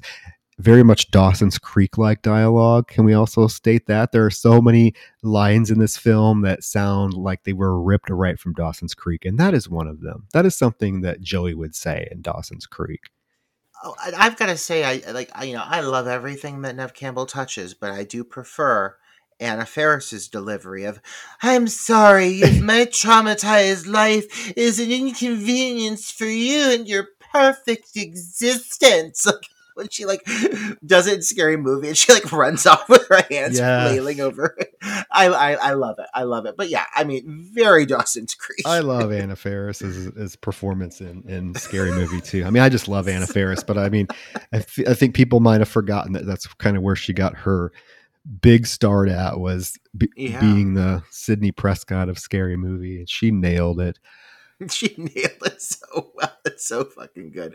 And Henry Winkler, we get more of him as Principal uh, Himbry. He's so aggressive to these students, these two male students. Again, this would not fly at all these days, as he's like physically accosting these two men and threatening their lives and calling them pieces of shit. Like, with a pair of scissors. He's like chopping at them with the scissors. No, fair would be to gut you little bastards. And yeah, he's calling them pieces of shit and that he should gut them. And I mean, I don't know. I, I, I feel like the sole purpose of this scene was to paint him as like, okay, this is a killer. Because you were right. Even in the 90s, I mean, this was 96, that would not fly. That would not fly. No, no, absolutely not. I mean, today, God, God forbid, today you even say you even look at a kid wrong, and your fucking parents are going to be up at the school demanding that you be fired. I think Trust we need me. to be a little more 1996 these days, to be real. I mean, Yeah. at least in the schools, I think I think we can afford to get a little more Henry Winkler. Uh, not not maybe to that extreme, but Don't get me started, Roger, because I'm in education, and I, I, we know, we know right now that there is a major teacher shortage in this country. Teacher shortage. See, and I want to throw that out there. I was super smart to name my film "Teacher Oh Shortage" because the timing. it- there is there is a huge teacher shortage. So when people are googling teacher shortage, my movie comes up. Um, but no, it's and it is because and everyone's trying to make these outlandish excuses for why teachers are leaving the profession. Oh, it's blah, blah. no, it is because kids fucking get away with anything they want to today. There is zero consequences. Teachers way have their you can't even give it attention to a kid anymore admit you don't you don't suspend kids anymore kids have zero consequences and they know it so yeah maybe some henry winkler form of uh, discipline might minus the scissors in the face but but something has to come to a head or i'm telling you there te- there's going to be a massive massive shortage of teachers and you're it's just going to be um Kids in the streets. Just what else? Yeah.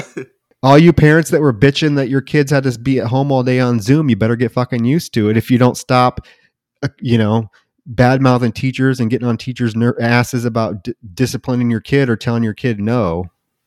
Kids can be fucking bitches. They can be absolute fucking bitches. Much like the two girls that Sidney Oh, encounters in the bathroom.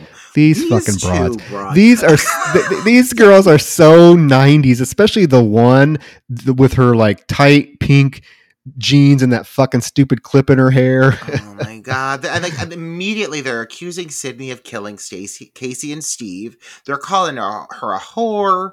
They're implying that she's homicide, uh, homicidal. They're really like just shit talking her, and Sidney's just sitting there in the stall taking it. And the one's like she she even has her bubble butt boyfriend in Billy. Like they're talking about how like Billy's too hot for her, and they're just really tearing Sidney a new one. This poor thing, and then they like waddle out. and Sidney comes out and she's weeping. And this leads to another really great moment with the killer.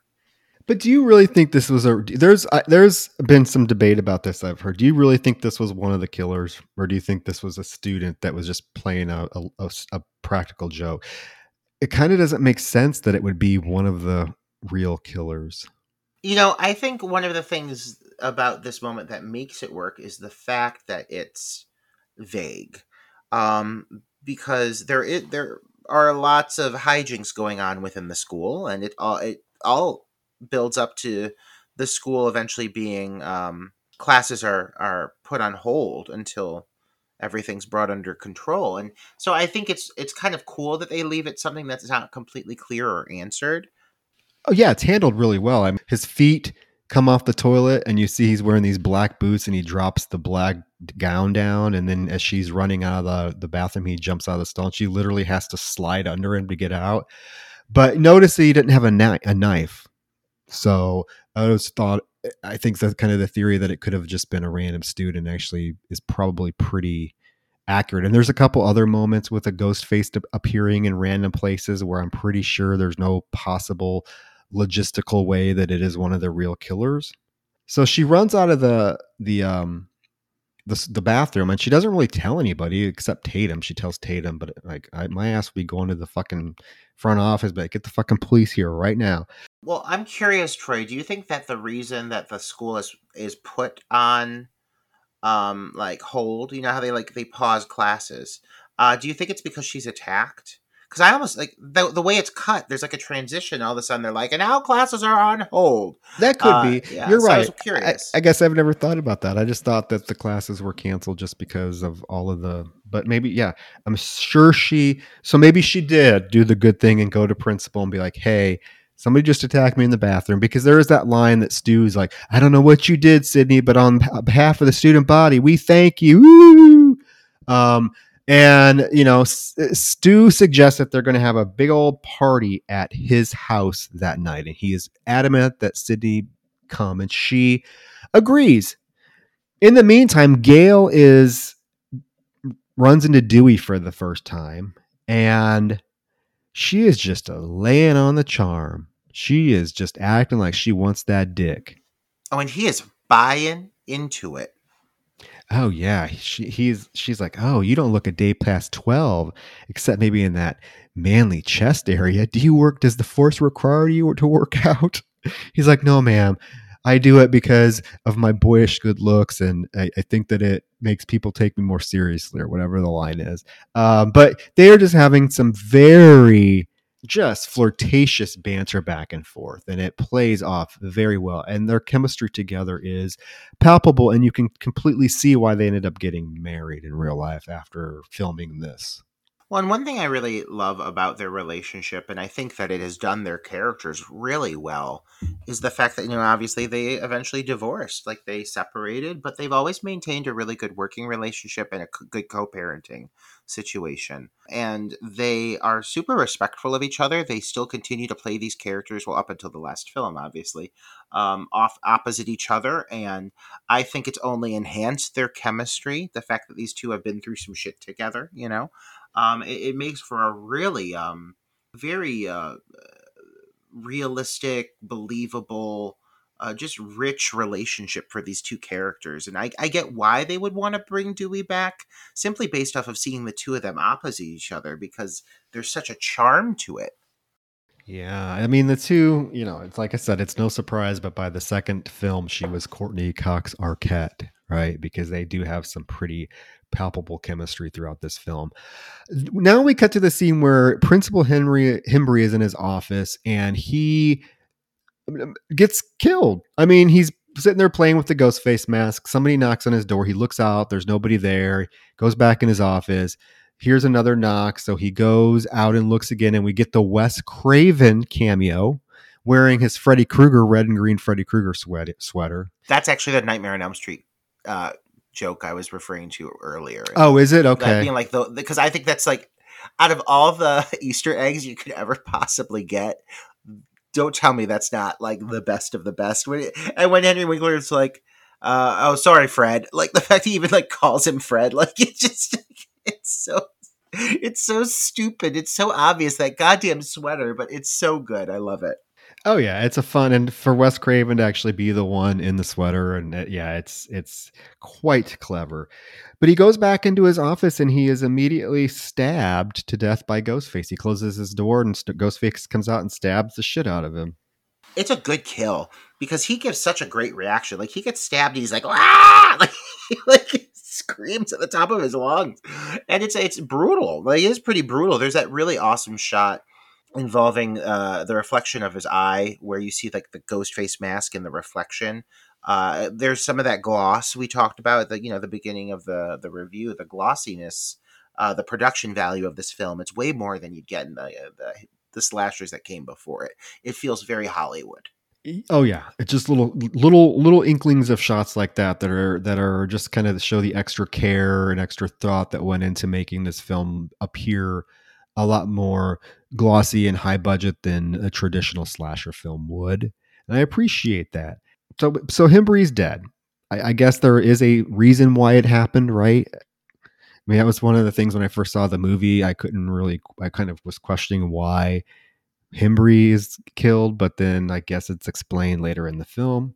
It's a motivator to get yes, everyone out of the party. Yes. Yeah. I didn't think about that the first time I saw that. So so Tatum and Sid are on her porch, and this is where we get the conversation where Tatum is, you know, hey, maybe your mother deserved her reputation. You know, you can only hear a rumor so long before there has to be some truth to it. Like, look at the Richard Gere gerbil rumor. You know, Sidney's like, well, what if I was wrong about Cotton Weary? That means that the killer is still out there. And Tatum has the line, oh, don't think about don't talk like that. You're starting to sound like some wes carpenter flick. Well played. another little easter egg that's thrown yeah, really well yeah. Played. in the meantime there is a ghost face figure randomly in the woods. I don't i don't know why it i love the shot though. doesn't make any i love the zoom in. it's a cool shot but like thinking about it, it just doesn't make a lot of sense. Like And then he he appears in the grocery store later here in a few a few scenes. Like you're trying to tell me nobody saw in this grocery store, nobody saw a fucking ghost face in the go- grocery store. Um, and that one do- uh, doesn't make sense because at the same time the guys are in the video store, right? I got. But speaking of video store, man, does this scene not make you like yearn for the days of video stores? Like this feels so um so like the energy I remember when I was in like my like sixth, seventh, eighth grade year and would go into a blockbuster when they were still bustling and they were still crammed with people and the movie you wanted was not always there and you'd be so fucking affected by it. You know, like this this scene really made me feel a yearning for that. I will say that. Oh, it's so nostalgic, so nostalgic. And and I and you, I used to work in a video store. I was Randy, literally. I worked at Hollywood Video in Davenport, Iowa, across from the fairgrounds. Anybody in Iowa was listening. It, it used to be uh, fan, uh, Hollywood Video. And then when I was going to college at the University of Iowa, I worked at a Mr. Movies in Marion, Iowa. And I was a very much a Randy. I was the horror movie aficionado. Like all of my customers that were regulars knew that I was the one to ask about horror movie recommendations. And I remember we were, you know, you, you remember when you go into a video store and there's all the TVs around and they were playing different movies and stuff? Like we got to pick the movies that we were we could play but the stipulation was you were only supposed to play like g-rated movies and when i worked especially when i closed you know on friday or saturday night by about nine o'clock i'd be putting in friday the 13th texas chainsaw massacre I love it. I'm surprised I didn't get fired, but hey, it was worth it. But yeah, so yeah, definitely nostalgia. So we get this very, you know, another standout scene in a video store, which shows that one of them because this happens immediately after the uh, Sidney and Tatum scene at her house where we see Ghost faced in the woods. So obviously, if, if Randy and Stu in the or Billy and Stu are in the video store, they can't be in the woods. I don't know. It's weird. Uh, but this is where Randy's accusing Billy of being the killer. And he is like, and Stu's like, why are you, why would Billy want to kill his girlfriend? And, and Randy's like, there's always some bullshit reason to kill your girlfriend. And then Stu suggests it could be Sid's dad. Like, why can't they find her pops? And Randy is like, you know what? There's a very simple formula to figuring this out. If they'd watch prom night, they would know. Everyone's a suspect. But he is adamant that Billy did it. And he tells Stu one final time, Billy, I think Billy did it. He's like, the dad's pop, the Sidney dad's a red herring. It's Billy Loomis. Billy is right behind him, overhears it, and is like, how do we know you're not the killer? And Randy's like, yeah, obviously, I would be a, a prime suspect. The next scene, the town is shutting down for curfew. Uh, there's uh, this moment where uh, Dewey is escorting Tatum and Sidney. Uh, and there's another great bit discussing who would play Sidney in a movie about the murders. Like if they were to make a movie based on the murders, who would play her, and she has this line where she says, "With my luck, I guess Tori Spelling." And again, one of these really great self-aware moments where that very much carries over into the next film. Like it's it's what happens. Like the fact that they managed to make that happen is so genius to me, and and I love just the overall uh, awareness that this whole franchise has in general. It's, it's very aware of what it is and the fan base it's playing to. Uh, but so yeah, so there's uh, there's so much time with these characters you get to spend with them uh, just kind of like bantering and talking amongst each other and so nobody ever feels underwritten or without purpose. I think one of the best things about this movie is like how i'd say every film we've reviewed troy every slasher every movie there's always a, one or two characters where we feel they don't feel properly utilized and, and i don't think there's a single character in this cast who isn't allowed to be fleshed out into something uh, with personality and purpose, you know? Particularly like with the sheriff. I mean, the sheriff, this particular scene with the sheriff where he's telling Dewey that the calls were traced back to Neil Prescott um, and that they need to find out where he's at ASAP, put out a bulletin, try to locate him. Uh, and then there's this scene where this whole time Dewey is looking on this ice cream cone. Very gay. That yeah. little with that porn stash mustache. And the sheriff drops his cigarette and puts it out, and we see that he has the same black boots that the killer has been wearing the entire film. Everyone's a fucking everyone is a goddamn suspect. Everyone, that's the thing. Everyone's a suspect. You got to go with it. There is a, we, I already mentioned it, but there's a scene in the grocery store where Tatum and Sid are buying groceries and talking, and Sid's talking about maybe Billy is right that she, maybe she is the reason why their relationship has gone uh, south because she just needs to move on from the trauma and she's sexually anorexic. You see the um, Ghostface reflection in the glass door of the freezer. Ghostface is just everywhere, apparently. Night falls and the party is underway, and Gale's van like hovers on the edge of the property as people begin to arrive. We get a, a, a moment where there's more flirtation between Gale and Dewey when he arrives by the van, and she weasel, weasels her way into joining him, into venturing into the house. And and as she grabs her jacket, it's a good fucking jacket, that gold jacket. Um, she grabs a small camera and plants it in the pocket. Yeah, and she goes into the house with Dewey. Eh, while the group eh, Sidney is looking at a bunch of video cassettes and she's like, Why is Jamie Lee Curtis in all these movies? And Randy's like, Because she is the Scream Queen. And there's also this whole, I mean, through the last 40 minutes of this film, the, the, the movie Halloween is playing prominently, which is also a, a, a very, you know, nice touch, I think because sometimes what is happening on the screen is mirroring what is happening in Halloween is mirroring what is happening in the film. Yeah. Well, even the score they they they use the score of Halloween mm-hmm. uh, in the favor of the of Scream. They they incorporate it into the moment. So as the music is building and swelling uh, within the sequence within Halloween, it's also affecting the moment that's happening within the the, the movie as well, um, which is a really great touch so Dewey's just hanging out with all of the teens, which has thrown me off. He's like allowing them to underage drink. He's showing off Gale. Partygoers are flocking to Gale, informing her they watch her show religiously, and she's discreetly hiding the camera under the television as she's kind of talking these people up. So now there is this camera planted within the party that Kenny is able to watch. Her cameraman, Kenny, is watching back at the van yeah, but he does realize that it there's a 30 second delay on the camera based the footage that he's watching is actually 30 seconds behind. Tatum, in the meantime, uh, Stu has asked her to go get some beers from the garage. So she goes in, her and her nipples go into the garage. Those nipples.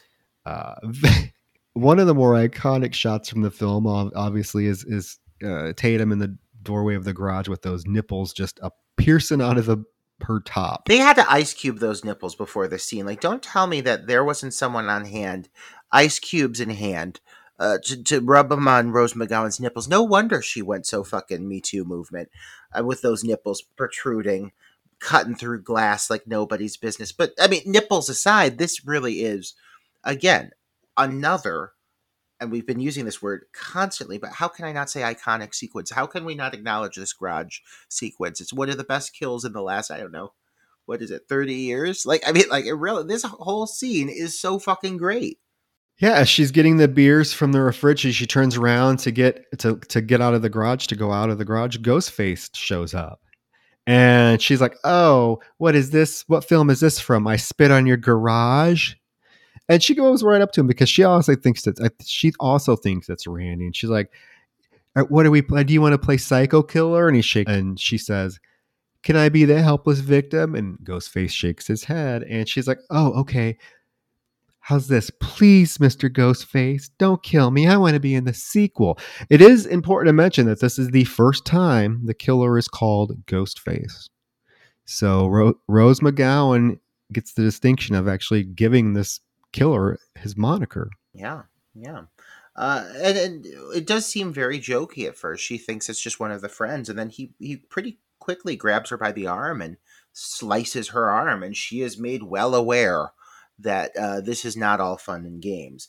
But again, I will appreciate that this is a female character that who, uh, as soon as she's put in a position of danger, she fights back. I mean, Girl doesn't make it, let's be real, but she sure puts up a fucking fight. She smacks him in the head with the goddamn freezer door. She's throwing beer bottles at him. She squats down and causes him to flip over her back.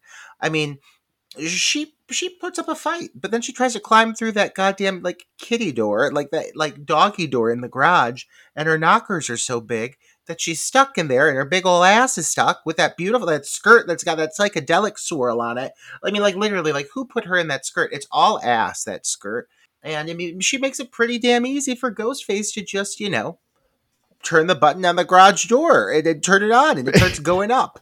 Oh yeah, I, the image of her trying to get out of that doggy door. It's not supposed to be funny, but I mean, she had to have known she wasn't going to fit through that little hole. Come on.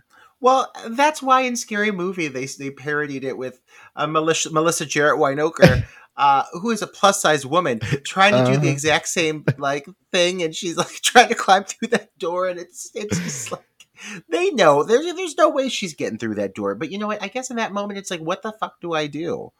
Like, what do I do? Yeah, I guess you're you're you're uh, you're desperate. But what ends up happening is her head gets crushed very violently as the garage door raises up to the top of the garage. It's pretty. I hate the sound too. It makes the cracking when her head gets crushed. So I'm like, "Ugh." and the lights the lights are all flashing like it's it's like causing the garage to like like uh, spark and, and and short circuit and everything because of the pressure of it it's it's very very uh, gruesome and very violent right after this, coincidentally, Billy shows up to the party.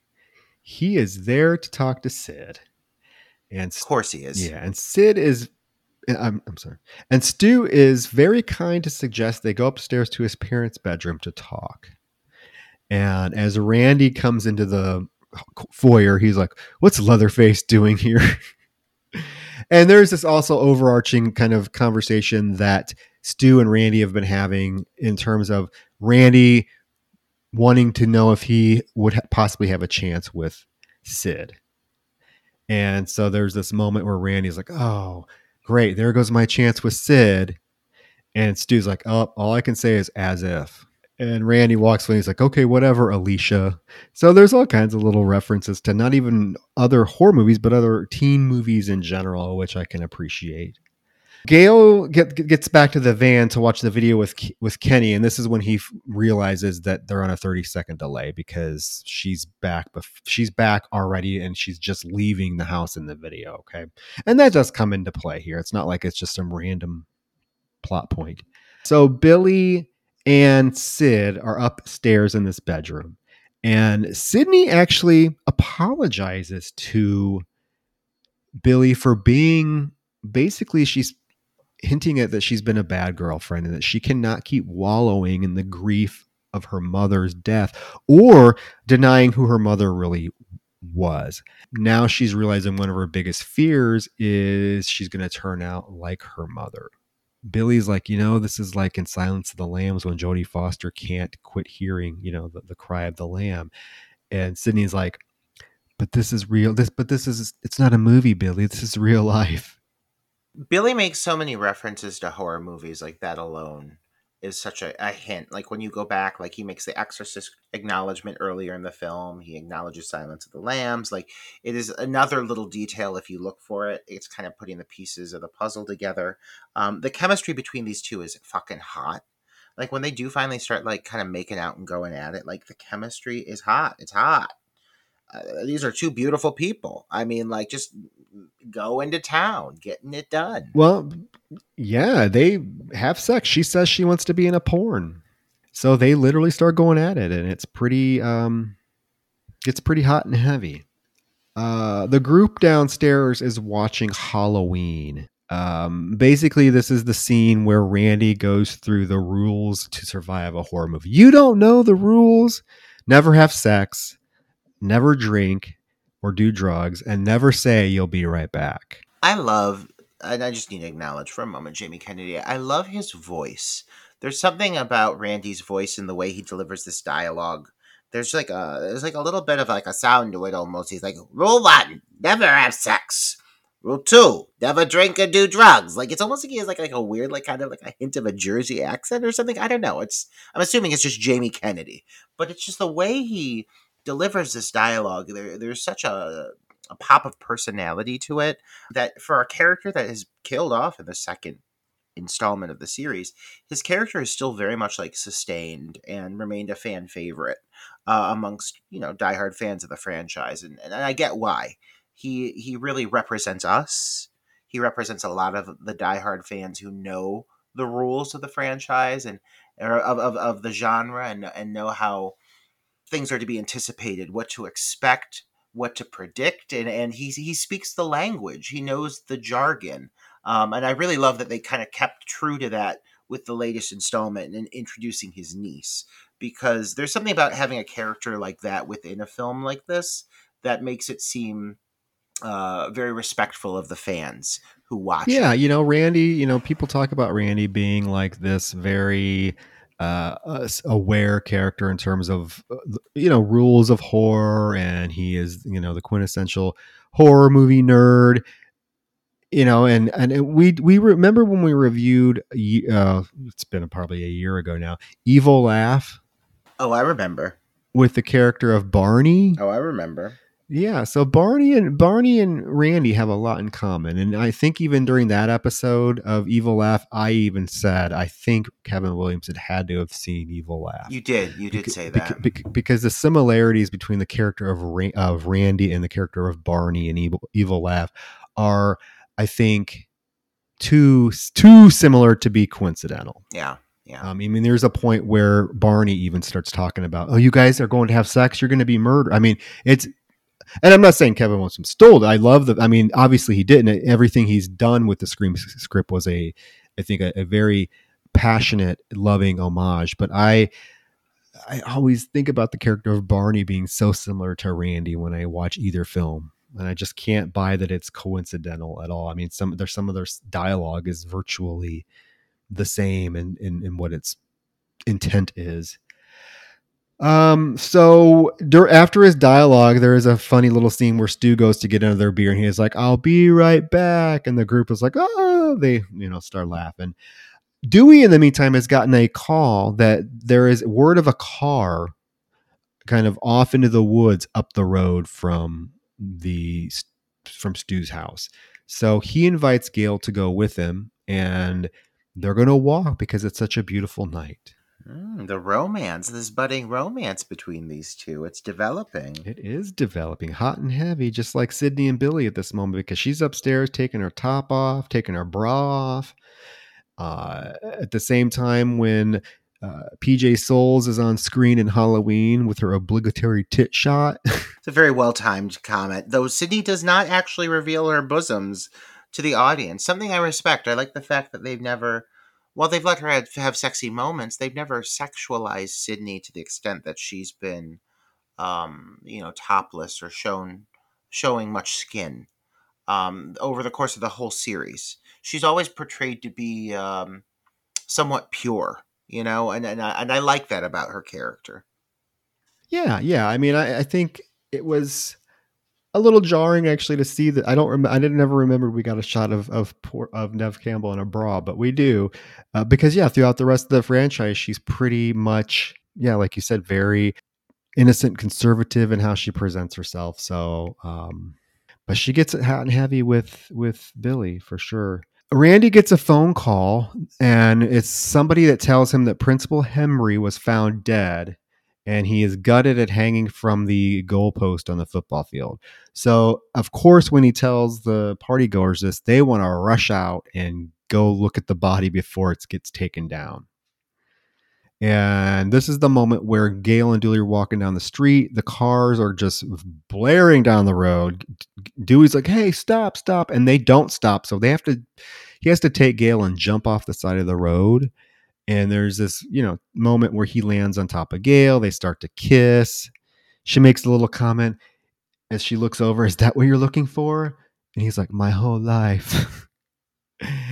And then she's like, no, that. And it's a car, and it's Neil Prescott's car.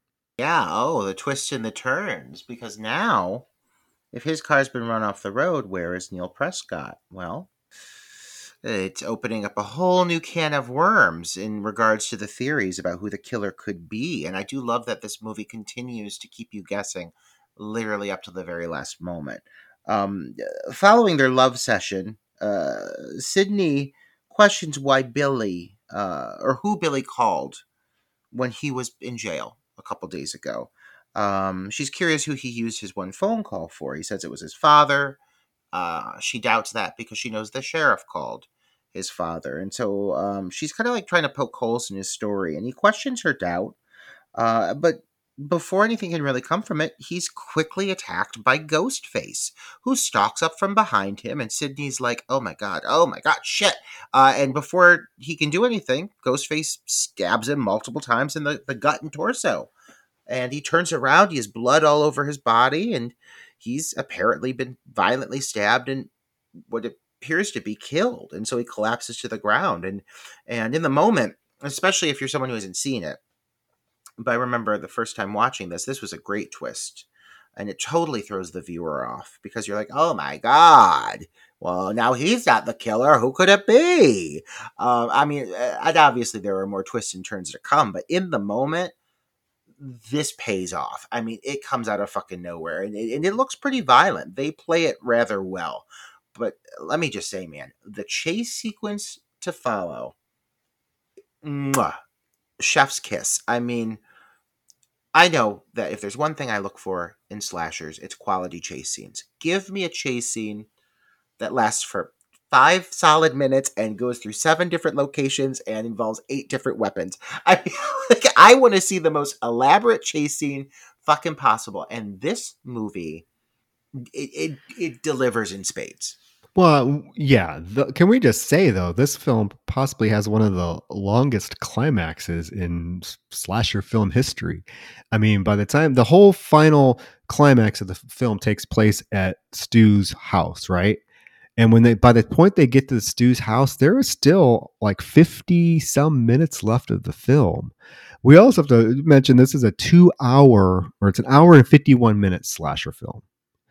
Yeah. And we always constantly talk about, you know, well, slasher films don't need to be, you know, that long. But for, I think it actually plays into this one's favor because it never feels that long at all. Oh no, that's because it keeps you guessing the entire time. I mean, your your brain's never not active when you're watching this movie. You are never bored during Scream ever. No, and that's what I'm saying. It pay, that plays in the long running time's favor because I think even though it's almost two hours, it breezes by. Uh, so yeah, there's an elaborate chasing. Sidney runs through the house. She goes up to the attic. There's a moment where she tries to get out of the attic window onto the roof, and Ghostface grabs her and she yanks free from his grip and falls back onto the boat below. Luckily, the boat has its cover on, so she's not, you know, injured.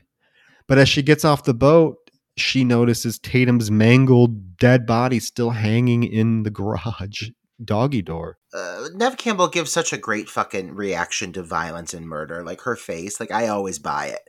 Like she has so much fear in her eyes. She has the like these little like squinty eyes that like get all watery and emotional and and terrified. And I just buy her fear. She looks so believably scared.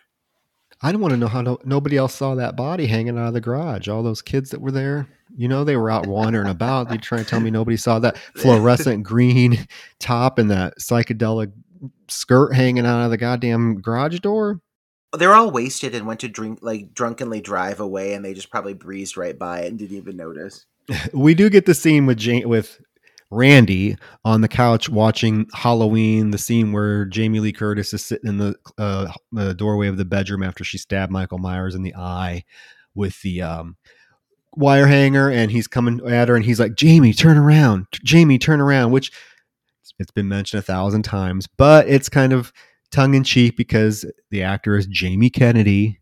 And as he's saying, Jamie, turn around, Jamie, turn around, who's coming up behind him with the knife raised? Ghostface. And just when you think that Ghostface is about to, you know, chop into uh, Randy, uh, in the middle of this whole this ironic moment. Um, Ghostface is distracted. He notices uh, sound coming from the van outside, the news van.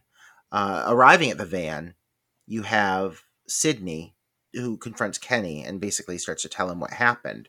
And they become distracted by the screen, the, the TV screen, where they see that Randy is now being, you know, potentially killed by Ghostface. Only they realize that Ghostface leaves the screen And noticing the 30 second delay, he opens up the door to see that the uh, front door to the house is now wide open.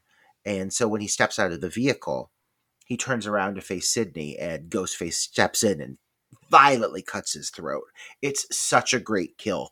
Super gruesome. You see the cut. It's it's really well done. Super gnarly. Oh yeah, it's a pretty sh- startling sequence as well. You know, I mean, you don't expect poor Kenny to to go, but he he does. But he does he does one last thing before he dies, and he he nods Cindy towards the back of the van because there is a little escape kind of hatch that she has to crawl through to get out of the back of the van. So Cindy just darts into the back van, crawls out of this little, it's like a little what, a, like a cubby hole that she has to crawl out of to get through the back of the van. And I have, I have, I chuckle every time I see it because Ghostface follows her, and there's like a shot of him trying to get through the, trying to crawl through the cubby hole himself, which is kind of funny because all he has to do is like stay outside and chase her because she was going out the back of the van. Like it's it was it's just comical to see this ghost faced figure trying to crawl through a little cubby hole. Well, and people don't think about the fact that like with these masks, like you have like no peripheral vision. Like it is not easy to operate in these costumes. It, they make it look way easier than it is in these movies. So like that seems like something that would absolutely happen to somebody in that costume, like who's like, I've got to chase after this person. They're like, I'm stuck. I can't see anything. Like, you know, like, it just seems like very plausible, like an accident that would happen. It just make the killer seem more human, which is like, I like this. Like, I like that fact that this killer is never fantastical. He's never a Jason um, Voorhees or another character that keeps coming back from the dead. There's an explanation, a very real explanation for who the killer is every time. Um, and so I appreciate the little fuck ups, the little errors, you know. Oh yeah, I was gonna say Ghostface is not the is not the most um, slick killer there is. There's a lot of times that he makes some mistakes or he easily gets knocked off his feet or he runs into something or whatever. So I, do appreciate that fact that he is made to be very human, he or she. So it just it adds that element to I, it adds to the element that everyone's a suspect because this is not a Jason Voorhees. This is not a Michael Myers. This is we know it's always somebody else that's taking on the persona of Ghostface, and it's they're always very human in their uh, reactions and interactions with their victims. So it just makes it that much more terrifying and realistic, you know. Dewey and Gale go back get back to the house, and he immediately tells her to go to the van and call the police. He's going in the house to look around, and when he goes in, Halloween is still playing. I will say the continuity of this Halloween tape if anybody is knows Halloween like as a film and has seen it numerous times, you know there's an issue with the continuity because the scene that it's on now when get when Dewey gets in the house is not where it would be if we were if uh, Randy was just watching the wire hanger scene. So Gale gets to the van and she notices a huge puddle of blood outside the van. So she immediately gets in the van, shuts the door, starts the van but the whole windshield is covered with a liquid and when she turns it on she realizes it's blood. And then kenny poor kenny's body falls onto the glass of the car. This whole moment is so fucking entertaining because then you have randy show up. He's like what's going on? And she just starts beating him with like the cell phone. And she tries to drive away and the blood's like running down the glass the body sliding down the window and all of a sudden sidney comes running out on the street and so gale has to like swerve to avoid hitting her. And it, there's this like extremely violent car crash where the the van just like plows into a tree. It's really well done, and and you do think for a moment that Gale would probably be dead at this moment because it is a violent impact. Oh, especially because she wasn't wearing a seatbelt. You know, she wasn't wearing a seatbelt, so yeah, I would expect that, her, that she flew through the flew through the windshield and got smashed onto the tree. But I do like the I I love the shot of Kenny's body sliding down the windshield and actually if you've seen my film Party Night, I totally paid homage to that. We'll say paid homage, quote unquote, during one of the final scenes at Party Night when the main character, the final girl, gets in the car and starts the car, and her boyfriend's body slides down the windshield, and he's had his throat slit. So Sidney gets to the house um, after the van crashes, and Dewey comes out and he sees Sidney and she's like, Dewey, and he's like, Sydney Sidney is like really confused. and he falls, and we see that he's been stabbed in the back. Now, this is when Dewey was supposed to die, folks. Like in the original film, original script, Dewey was dead at this point. Ghostface comes up, pulls the knife out of Dewey's back. She tries to hide into the in the police uh, truck, and as she's calling through the uh, CB radio, the, the radio in the truck, Ghostface opens the back of the truck, proceeds to crawl in and grab her, and starts choking her. There's this great moment right beforehand where she gets in the vehicle and then she realizes there's no keys, and Ghostface does dangle the keys in front of her mockingly. So that's when she's like, fuck it, I'm just going to radio for help. But I do love this little moment where you see the trunk like slowly opening behind her and you see the killer just rise up. Um, it's, a, it's a great little moment. Again, she fights back. She's always fucking kicking and punching. Like, you are not getting your hands on Sidney Prescott, let me tell you right now. And so she's forced to run back into the house. Well, she gets a gun. She gets Dewey's gun, right? And as she is running into the house, Stu and Randy approach her, and they are both accusing each other of being the killer. And what does she do? She does the smartest fucking thing you could ever do. She shuts the door on both of them. Fuck you both. I love it. Fuck you both. I love and it. locks them out. And if you look here, you do notice, like, because you as the you as a viewer, I think you pretty much know that Randy is not going to be a killer at this point because you've seen him in several situations where it was pretty apparent that the killer was genuinely probably looking to kill him, especially with that couch sequence. So he just seems very clueless. I, I think if anyone doesn't feel like a red herring, it's Randy at this point, but Stu fucking absolutely does. And if you if you listen to the dialogue and you see what Stu is uh, doing with his body language and what he's saying, very manic. Like I mean, it is really big and very intimidating and very aggressive towards Sidney, like coming up the steps and reaching towards her and everything. So I, I get why she slams that fucking door. Smart, good on her. Um, but from here, I mean, we do enter the final stretch of the finale. Like this is the last build of the climax, and what a payoff! Yeah, as she is inside the house with the door locked and the two guys outside pounding to get in, we see that Billy stumbles out from the bedroom upstairs and he actually tumbles down the stairs quite violently. Uh, and he's still alive. So she runs to him and you know gets him up and he he wants to leave the house and she's like no no no don't go out there. He takes the gun from her and opens the door and immediately randy comes in and randy is like oh my god stu's gone mad he's gone mad. And billy turns around very slowly points the gun at randy and says we all go a little mad sometimes and shoots randy. And we the audience and sidney are like what the fuck? Yeah, it is a twist.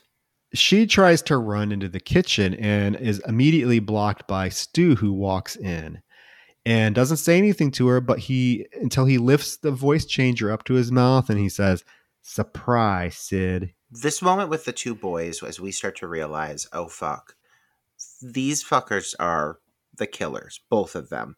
Um, they unleash a very unhinged performance here.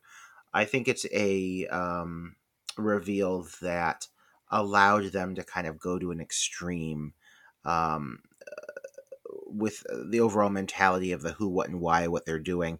Really allowed these actors to really run with their abilities, their capabilities as performers. They both really elevate their performances and take their um, overall just spiral into uh, psychotic unraveling uh, to, to a really wild extreme. Especially, I would say, Stu. I, I, I really think that Stu has some really just unhinged moments, bits of dialogue that I, I really buy it. I buy this character. Whereas, you know, Billy is just, he has a lot of rage, violent rage.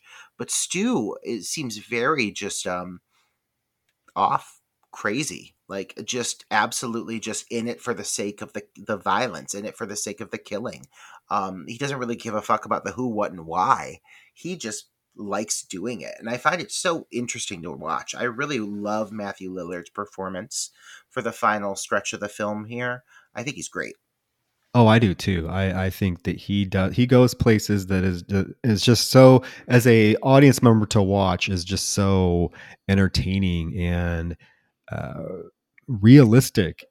Uh, it's yeah, I, I love I love the last ten minutes of this film are just ace.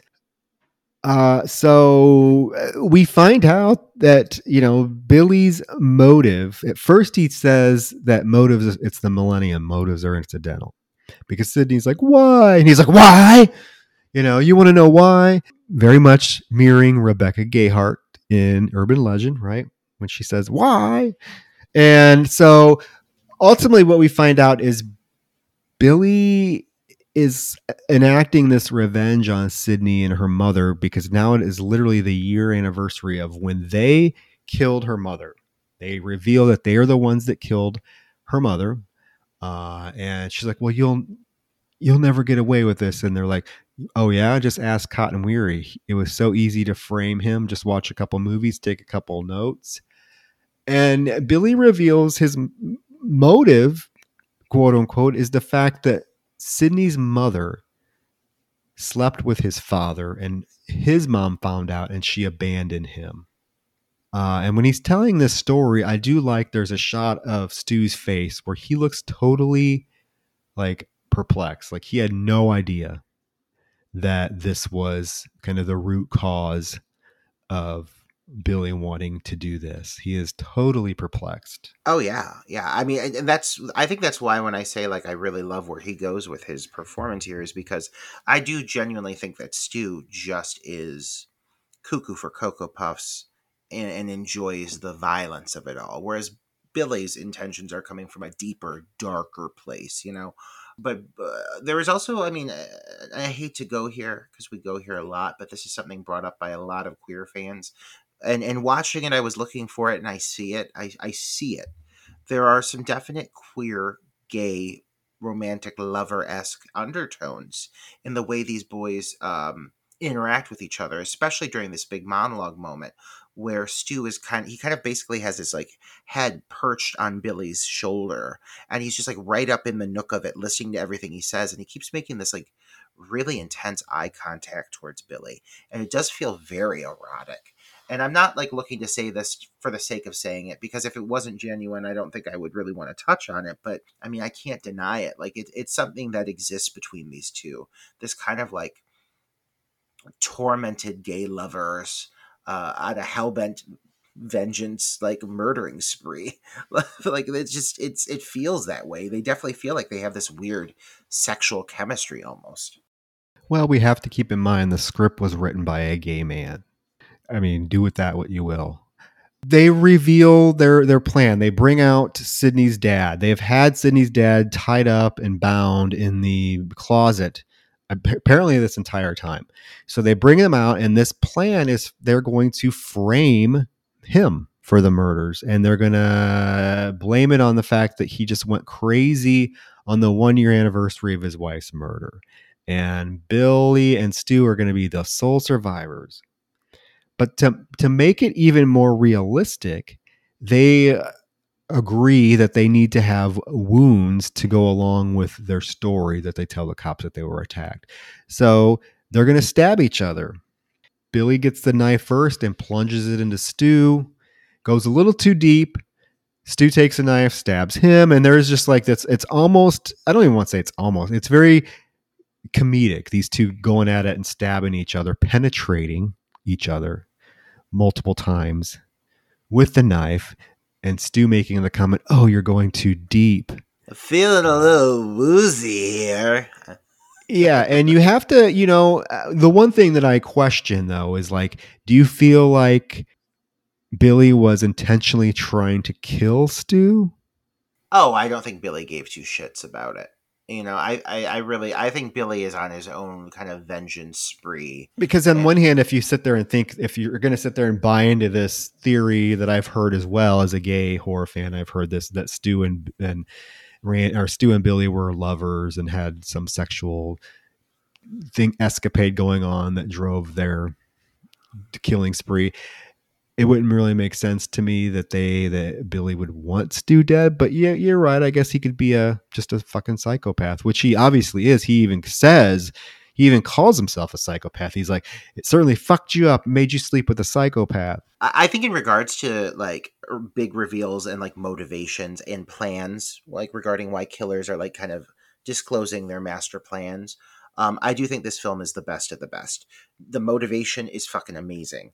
The uh, the overall plan that the killers have for the who, what, and why, flawless.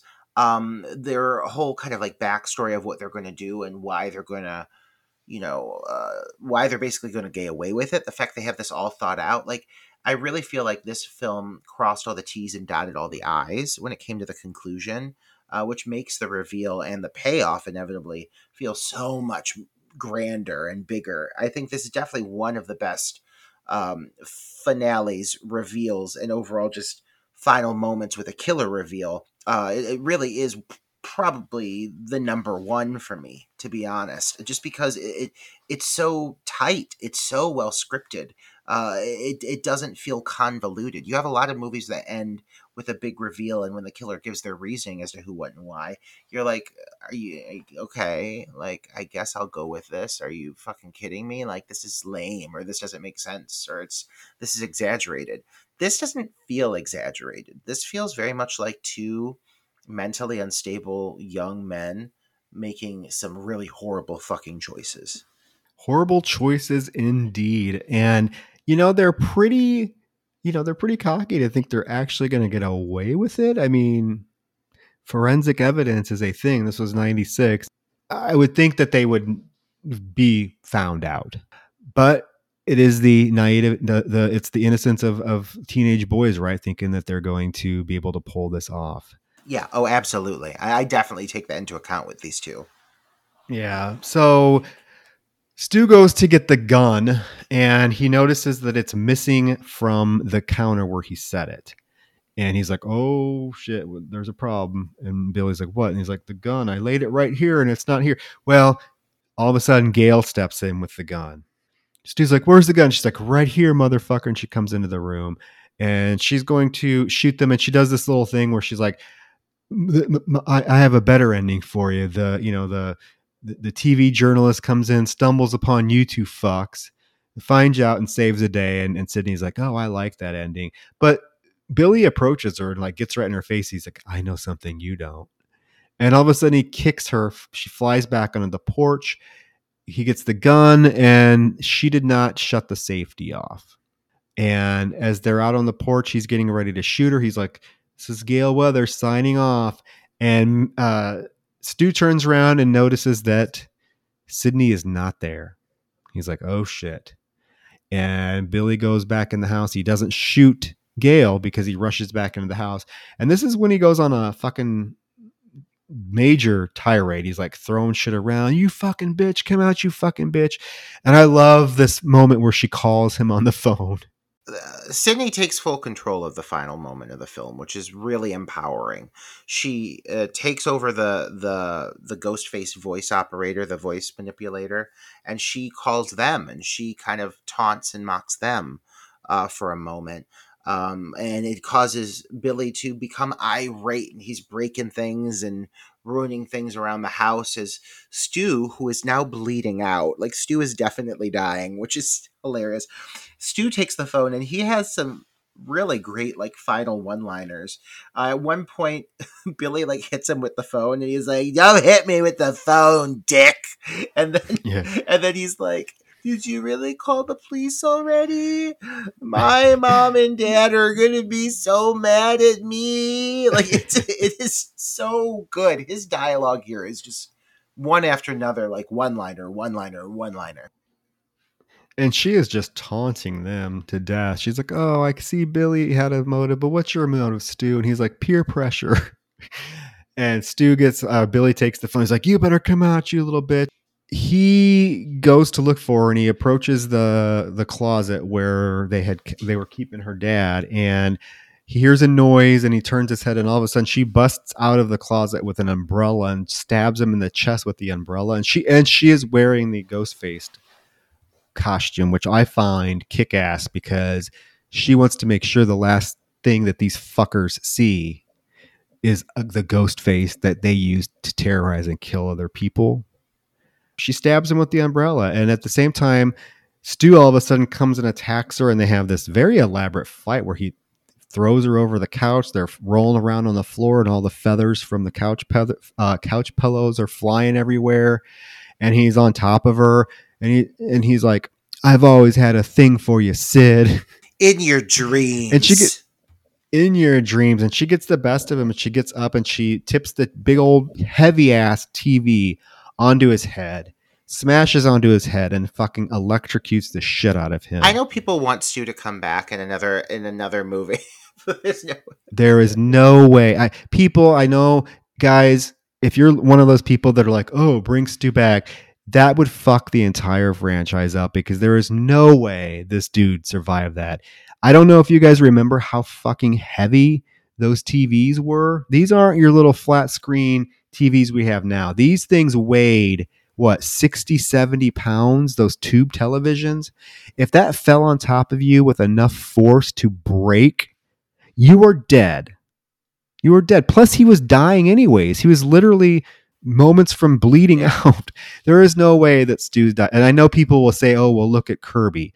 Kirby got stabbed okay? There's a big difference between being stabbed and having a fucking 70 pound television smash your head and electrocute you. So while I love the Stu character and I, I get the sentiment of b- b- he's dead, leave it at that. There is no way anyone would survive agree. that. Yeah, I, I agree absolutely. So Randy is revealed to be alive, but he is immediately knocked out by Billy. R- right at, right after he says he's never been so happy to be a virgin, Billy's arm comes flying out of the side of the screen and knocks. Him. He barely gets him a line of dialogue out, and he's already knocked out again. And so then Billy Im- immediately mounts atop Sidney, and he's attempting to stab her. And before he can, fucking Gale motherfucking Weathers is back up on her feet, gun in hand, and this time she shoots him in the fucking chest because she's a badass bitch. And she says, "I guess I f- didn't forget to turn the safety on this time." You bastard.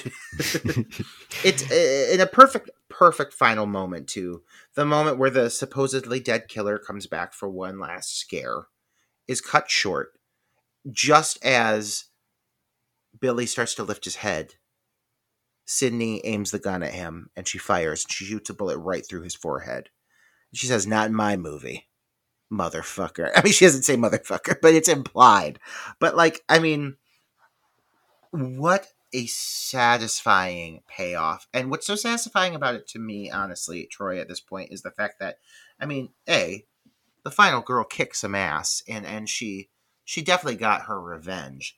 But I also love the fact that we are left with several major characters alive. A lot of times, I mean, I think these movies are more concerned about body count than they are about preserving the likability of the characters. And this cast is so charming and so likable the fact that we end up having what is actually four characters, major characters that survive, because you have Randy, Gale, uh, Sidney, and then it's revealed Dewey as he gets, you know, pushed out uh, to the ambulance here in the final moment. Uh, all four of these characters have made it, and and I think it's rare that a movie of the genre um, really cares about people enough to allow that to happen. This movie still had a massive head count. I mean, there are a lot of victims over the course of this film, but still also made sure to give us people we want to root for, which I think is vital and pivotal to make a movie like this really successful. Yeah, I agree. I mean, the people that survive are, I think, the ones that you would hope survived. I mean, I wanted every. I mean, I would love for Tatum to survive. I mean, but you know, why not demand Tatum come back? I mean, that's about as logical as Stu coming back based on their manner of deaths. Um, but there is a final moment with Sidney's dad jumping out of the closet. He's still alive. They all kind of huddle out of the house, limp out of the house, and Gale e- ends the film by doing a, a news broadcast from outside the house, reciting that exact monologue that you opened this podcast with. So we are going circular. We are ending where we began. And I'm going to do it again, right? now. I'm joking. like, what if I just went through the whole Gale Weathers monologue? Seriously, though, like that beautiful crane shot lifting up over the over the sunrise um uh, the field behind the farmhouse like just looking beautiful and and uh, soaring and these these wild fields it's just really beautiful like this beautiful note to end it on uh, as as Gale delivers this big epic kind of you know news report it really is like the perfect note to take the movie out on um and uh, this is just such a satisfying finale my god like one of the best of them I agree. I mean, the last 15 minutes of this film are just an adrenaline rush to watch. Um, shock after shock. Like, I don't know. I don't. Re- I don't know if you remember, but like your first time figure or watching this film, were you surprised by the killer's reveal? I know I was. Oh, absolutely. I was. I was. I remember before I ever saw the movie, it was like everyone, because I was still in grade school at this time, and everybody was talking about it. And there was no way my family would let me see it. So I remember when I finally got the chance to see it, it was so like taboo and such a big deal. And it like blew my mind. And the reveal absolutely like left me just f- crazy shocked. Well, and then, you know, if you stick around through the end credits, you do get now what has become the trademark kind of end credit uh, sequence where each of the actors' faces pop up with their names. I always like to stick around for that. Um, but yeah, that is Scream. We did it. We did oh it. Oh my god, two hours and forty minutes. A long Whew. one. But I mean, A, the film itself is almost two hours long. B, it's our 75th episode. We had to go big. We had to Yeah. go big. And see if any movie deserves this much dialogue Oh. and conversation. We- Exactly. We could have, and uh, we could have talked more and more and more if we would have got on the tangents about the sequels and stuff. But that's why I said we need to we need to rein it in because this is going to be long enough as it is. Yeah. We I definitely want to cover the sequels at some point. Anybody that knows me, follows me, or has heard me speak about the Scream franchise actually knows that my favorite of the franchise isn't part one; it's part two. So I need to cover part two at some point. Oh well, I mean, I know very well an opportunity for us to do that. I'll just keep it at I'll keep it at that. I'll keep it at that.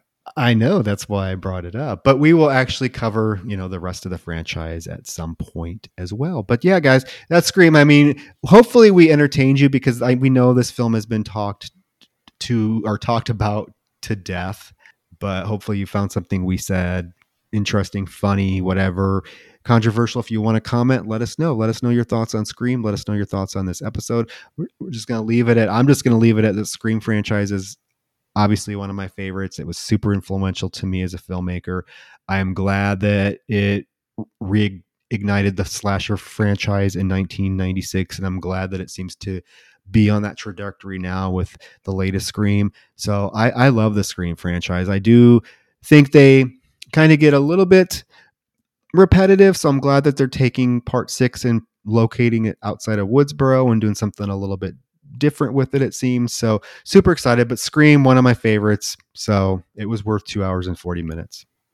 Absolutely, worth every every second. And um, I'm glad that you know I, I'm sad we didn't cover Poison Ivy, but we still got our daily dosage of Drew Oh, Barrymore. you can never get enough of and Drew Barrymore. uh, we can't get enough. And and you know what?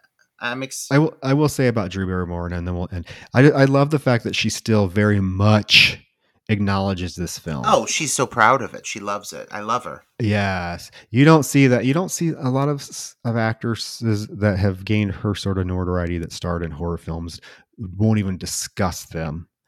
So it's cool that she embraces it and still is very active in the kind of the Scream franchise. She on her show, she was promoting the latest Scream movie and everything. So I love to see that. I love Drew Barrymore. But guys, let us know your thoughts on Scream and um, should we announce? Well, we don't know what we're covering. Well, we're doing do our fan picks it week.